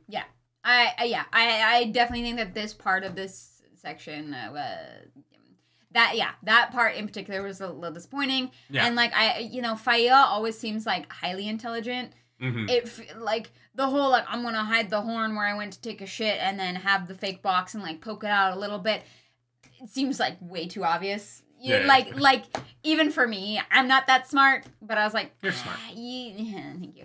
I, I don't know. Faile Faile also could could have done better in Yeah. this moment. I think for this like you know bait that she tried to to lay, but but yeah, that's just me. They have to hard march to the Blasted Lands. It's time. They got to run. Yeah, Uh, then we get a map of the fields of Merrilor, which I feel like I am going to be looking at constantly Very as I read the last battle. thank you for that. Uh, but before we get to the last battle, Unchangeable Things, chapter 36. Nynaeve is uh, holding onto the rocks of the Pit of Doom, and Random and Moridin are just frozen in place. Yeah, it's Which- just like that's kind of Yeah. weird. I feel like I'm gonna be pulled into the void. Oh no. Yeah, the PS5 froze. Um, it is a Bethesda game, so there was there was a there was a crash. Yeah, yeah, there was Uh, a crash. And so Nynaeve is like, well, I don't want to just stay on the same rock. Maybe I'll move around and See if I can get a different vantage point or something. yeah, yeah. And she finds Alanna, who's who's there, chained. Oh, you are really laughing at a very dark thing. It's it's so random. No, it's brilliant. No, it's brilliant, but Nynaeve just deciding to move around and then being like Alanna. I Oh was like, yeah, yeah, yeah. Okay, It is- sure. It is a thousand percent convenient, but like, what a brilliant strategy Oh, to 100%. leave Alanna's body there to die Yeah, to throw Rand off. yeah, yeah, Like, yeah. You know, it is it is kind of like oh, this character using this female character for like you know, it's, there's a there's a Is that grossness to it. fridging? Uh, Uh, Alanna Alanna earned her fridging though by being a I mean, yeah, Alanna kind of sucks. Um, It's tough. I, I do kind yeah. of. I was kind of like, where has Alanna been for? Like, because I don't even remember the last time we knew where she was. uh, yeah, yeah. Um, but I just, I the plan here is really smart, and I, I Nynaeve realizing like, oh, I can't use the one power, I can't heal her. What the fuck are my herbs gonna do? I got eleven herbs and spices making Kentucky Fried Chicken over here. That's not gonna save her life. So I, I, I like the the reveal of Moridin's plan here was big brain, and I was like, oh, cool, cool, cool. Moridin had a plan beyond. I'm gonna sword fight him real good. Yes. Yeah. Yes. Brilliant. Love yeah, that. and I appreciate that. Very smart moment. Um, Um, so Alanna's basically fucked. We cut back to Mat, who is desperately running away from his responsibilities. That I would argue, I would argue, Seanchan, Mat needs to be doing other shit right now. Like Mat is like, I can't spend all day fucking judging people. I need to be setting up the battle. And I'm like, Yeah. yeah. He's a busy Whose boy. fucking idea in the Seanchan army is it that the most important thing for him to be doing right now is executing soldiers? But Yeah. I put those soldiers on the front lines. You need bodies right now. Yeah. You need bodies. Stop killing people unnecessarily. Um Yeah. yeah. So- oh, Matrick is right. There was that moment where she goes missing in the stone, and they're like, I don't know what happened. Did she leave? Was she taken? She was like crying a lot. I, that that was. but that was from the that wasn't from the point of view of Rand. No. that was from the point of view of someone who thought that Rand sent her somewhere. Who- they weren't sure if she Yeah. was sent or taken. Or yeah, yeah, like yeah. it was it wasn't um yeah, it, it's more just that Alanna has just kind of like not done anything. She's just kind of been around. Yeah. And Cadsuane used her to find Rand once. Uh, Alanna as a character has been a device for a long time. Yeah. And I think that it's because after the moment that they equated to rape in the books, I don't think the books knew what to do with her as a character, and so she hasn't been anything more than a tool for the light side or the dark side since then. Yeah. She hasn't really had any character scenes. She hasn't had an arc. She hasn't like I don't know what her personality is. Like. yeah, Alanna has just been a device that people use. She they might as well have made her a ter'angreal that is tied to Rand's brain. It, she would have a, as much importance if she was a, a a wax figure as she does as a character, as a human being. Sexy books. lamp. She's a sexy lamp. Yeah. Okay. Alanna is fully a sexy lamp Yeah, um, yeah, yeah. character, and that's fine. It's you know, there's so many characters in this books. Whatever. Yeah, not everyone is gonna have, uh, you know, full three dimensions. This but- is this is a character though that the the show has so much potential to grow yeah. into something else. Yeah, because she really like that. doesn't have a lot going on, and I like the actress who plays her on the show a lot. Me too. Yeah. Um, Yeah, we go over to Mat. Or yeah, yeah, we're we're we're there with Mat, and um, they're like, uh, he's like, hey, uh, the Death Watch guards are coming, cause yeah, you were saying that he's like gotta go judge people, and Mat's like, I got better shit to do, um, and so he like fucking like dodges and weaves, yeah. and he runs into uh, Oh, Sean says you could replace her with the cour'souvra. the The literal, like, there's literally like the cour'souvra and Alanna are the same thing essentially. yeah, I mean, yeah, kind of. I I no, literally, you hurt her, he feels it, No, I just mean like the control thing. I don't think is the same, but other than that, yeah. but it's not full control because Lanfear is still able to act independently. It's not hundred percent control, right? Okay. But it's like if you don't listen to me, I can fucking crush you. Yeah. So it, it yeah, it's similar to the soul jewelry. Yeah. Yeah. Um, yeah. So Mat Mat's running around. He runs into Egwene. He's like, Egwene, uh, they're coming. Uh, let's go up the hill. uh, and he's looking out, and I really love this um, moment. I love the way he's looking through his memories at different battles and trying to like fit the right battle memory onto this field. yeah. I thought the way that that was What's written by Brandon here? Sanderson was really cool. yeah. And um, it I, I love I loved this POV a lot. Oh yeah, it's it, it like yeah, Mat is, is sometimes just so great. Yeah. That I think I think maybe that's why when the moments he's not great are so disappointing is Yeah, because there's so mhm. much that I really do love uh, about the character. He gets really good moments. Mhm. Um, he's like, "Hey, so the Horn of Valere," and is like, "No, no, we're we're work we're working on that." Yeah. Uh, Mat's like, "Hey, can I have a gateway, please?" Yeah. And uh, yeah, that's he's like does this little like divination looking thing. And we get an interesting conversation where he's like, "Oh, we have to win this. yeah, We have to win this." And I was like, "Oh, okay, like let's go. this matters. This matters." Like I was like, "Oh, great. I Mhm. I, I like that this this battle has a win condition to it, Yeah, and isn't yeah. just we just got to hold." Um, I'm I'm excited for a battle where Mat has like an intention to be victorious Yeah. from the very beginning, and it isn't just we just got to survive till Rand's done. It's no, we have to win this for us. We have to win this on our field. We have to win this here. yeah, I thought that that was great. yeah. There's a, there's a lot here that's great. There, he's like, go block the river. I got a plan. Like he's like, he's like here. He's on a mission. He's got a strategy, and I love that. I also love. I that- also love. I know what I'm doing. I fucking. I hope so. I also love that um everyone keeps mentioning how shitty Gawyn looks. yes. Yeah. Yeah. Yeah. Like, wow, Gawyn looks like fucking shit. he does not make it out of the next chapter, right? He's definitely dead, which is why, like, I I think I said this like a book or two Which ago, means but like dead. Egwene and Gawyn definitely die. Yeah. There's you you called that before the the ring too. Yeah, Yeah. yeah, yeah. I think you're right. I don't know who becomes the Amyrlin. I kind of hope it's Nynaeve. Um, No, Nynaeve does not have the temperament for it. I really hope. I know, but that's why I hope it's her because she needs to fucking like shake up the Aes Sedai and make them not all a bunch of petty bitches. Really, because I actually would love if it. Okay, hear me out. I would love if it was Pevara because she has Androl as her warder and Oh, they're bonded to one another, and having the connection between like the White Tower and the Black Tower, I think would be really helpful for both sides. Pevara would be good, Um, but yeah, Yeah. I think Pevara would be a really good choice for for Amyrlin. or maybe there is no. and having a red who redeems the reds.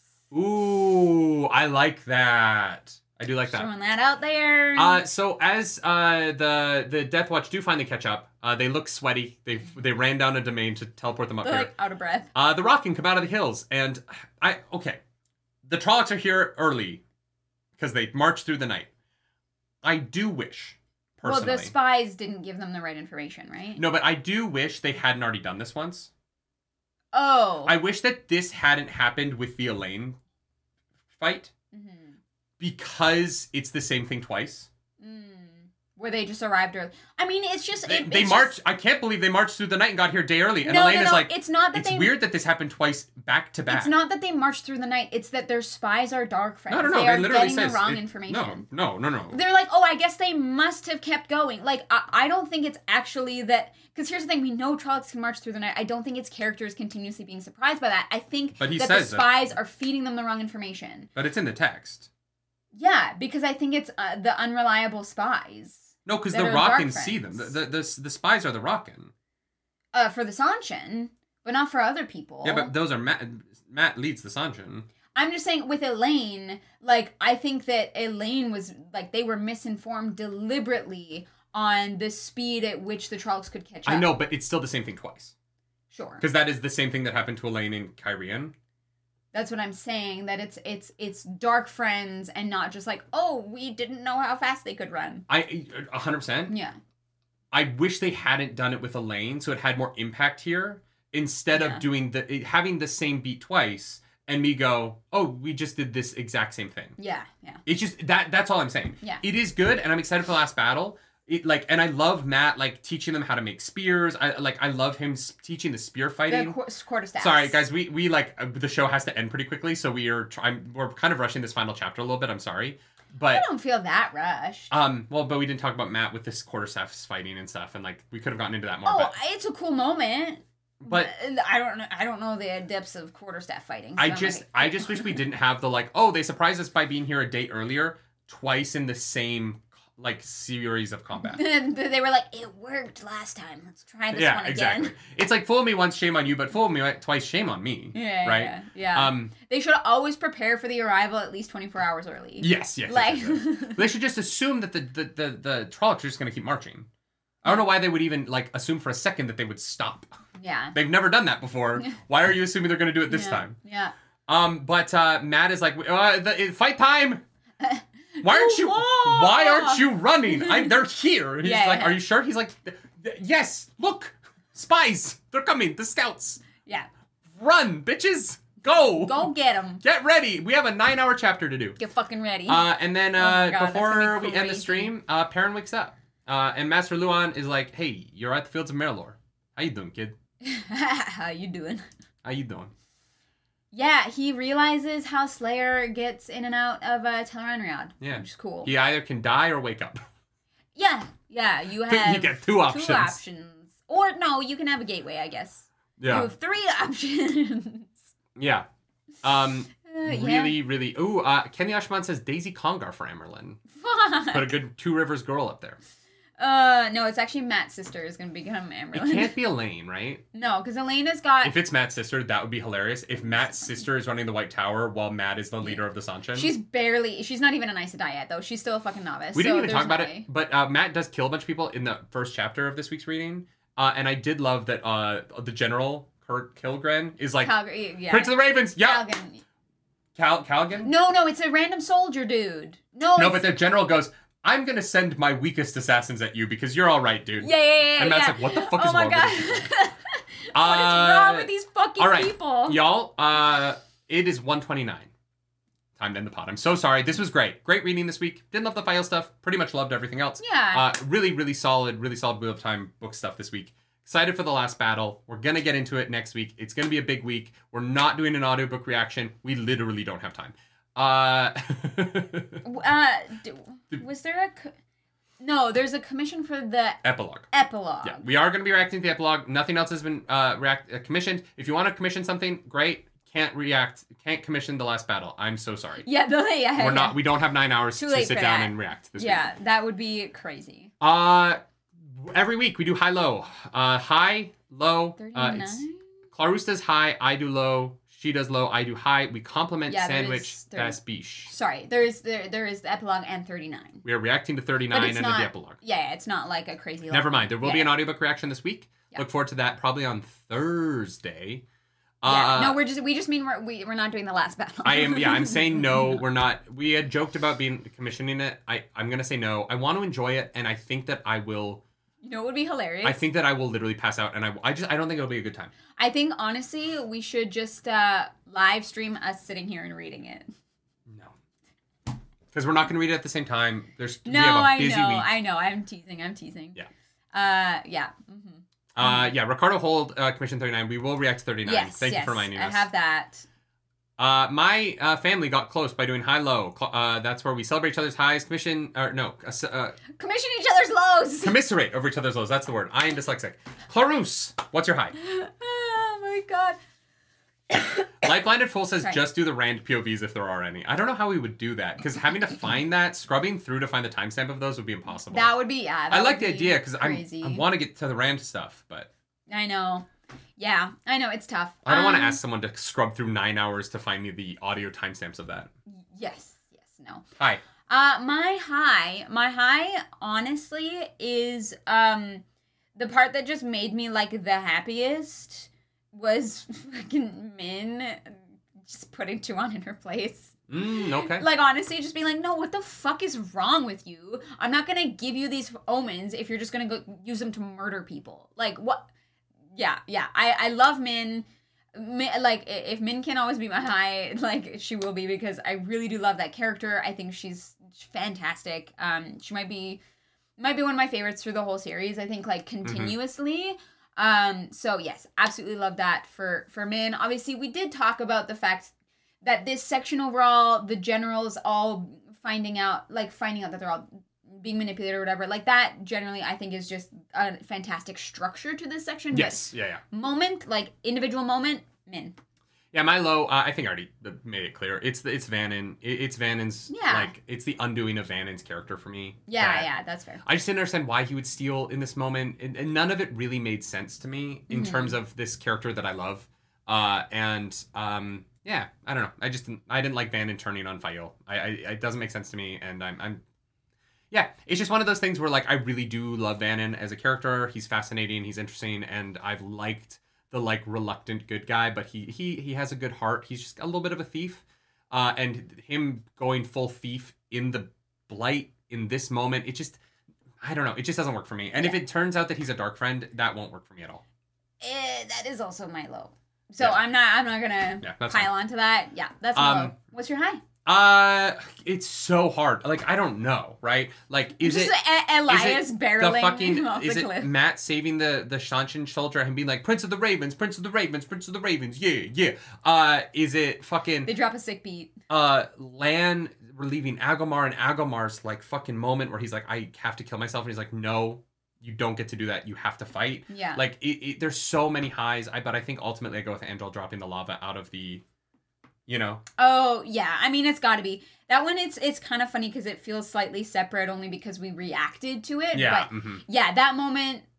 Yeah, honestly, I'm not gonna change my high, but that that's like peak of this series. Angel. Angel has just been one of the best characters in the end of these books. Yeah. And um Yeah. Angel is fantastic. I think Angel's one of my favorite characters ever. Yeah. Uh and uh in, in fantasy. I think Angel truly is like very quickly the underdog hero superpower character in in a way that is so well done Mhm.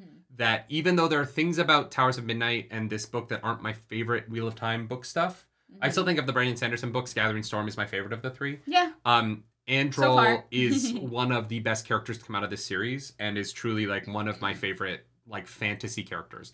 I Mm-hmm. would love, I would love to just have a book that's just all of his stuff cut down to one book that I could just sit and read through the Androl stuff. That's fair. You know, I, I love him. I, I think he's amazing. Yeah, he gets his own. Other than the prequel. Pevara thing, I, I still have a problem with the Pevara, the, the, that, but like, uh, whatever. Yeah. It- I have to move on from it and love this character because I do love him. Yeah. Okay. Please uh, teach me how to pronounce it. Guillermo, Guillermo. Guillermo Yes. Barros. Okay, it just I look I'm sorry. I look at your name Mm-hmm. and my brain wants to say every letter and I don't know why and I apologize for that. Um Guillermo, thank you so much for that super duper chat. Uh the farmer who took Rand and Mat to Caemlyn being there with one of uh with the one from the Borderlands was pretty great. Yes, Mm, yeah, from the Gathering Storm Yeah. uh uh Prologue. prologue, fantastic. True. Mat asking if Gawyn wanted to turn in making oh making fun of him as well. Yeah, Gawyn is like looking like shit and feeling useless, and Yeah. Mat is like just so Piling happy on. to pile onto him. Yeah, yeah, yeah. Uh, yeah. Uh, Methany, Methany, thank you for that super, super chat. chat. Tell Let's Sammy we appreciate Go. it. Yes. Uh, late to the party, but looking forward to rewatching. It's all good. There's plenty here for you to enjoy. Uh, we are gonna go. Uh, You know what? Speaking of, get on a boat. uh, two things. Uh-huh. First, this podcast is brought to you by Misty Mountain Gaming. Misty Mountain Gaming is the dice company that makes the best dice in the business. Mhm. Go to mistymountaingaming.com, use code nerdynightly15 for 15% off your order. Second, uh, speaking of late to the party, if you enjoy reaction content, uh, there's a great reaction channel on YouTube uh, that uh, we are friends of friends of.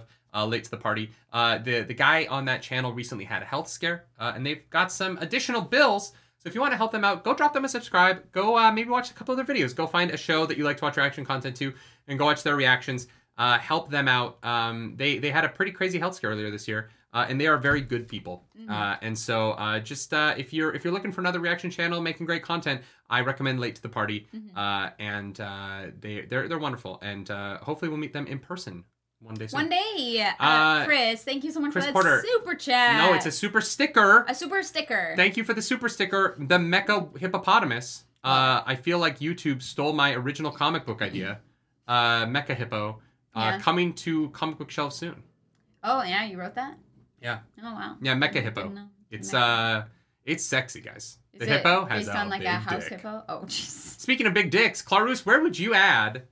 Oh, like Smut. and subscribe. Like and subscribe. I'm at Nerdy Nightly. the She's like- Clarus Polaris. Yeah, you know, you know how it is. Guys, it's the it's Uh, more like next week is the penultimate episode. Uh, Yeah. of of the actually technically not. It's the Well, no, penultimate it's episode like of the actual book. Yeah, yeah, yeah. God, Um, so crazy. Like I actually cannot believe we're near the end. Um, we gotta add some smut. Where would mhm. you add sex to this week of battles? man.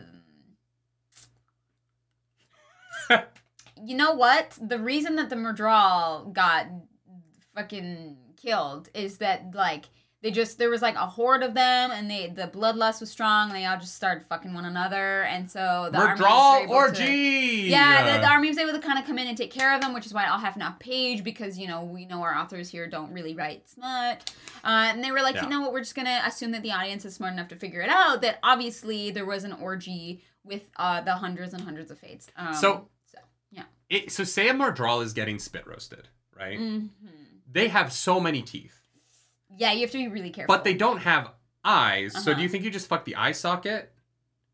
are there like socket? I bet I feel like the sockets wouldn't be that big. I don't know. I feel like Myrddraals definitely have a kind of porn though, where the lady Myrddraals lie down and the guys like come into their eye sockets until they're filled with cum, Ew, and then God. they like lift their head up so the cum like That dribbles down into their is mouth. Disgusting. That's really popular on Myrddraal porn sites. That is disgusting, and I hate you for saying that. Oh my god. That's the end of the show, everybody. Sorry, Misty Mountain Gaming, we love you. Bye. Bye.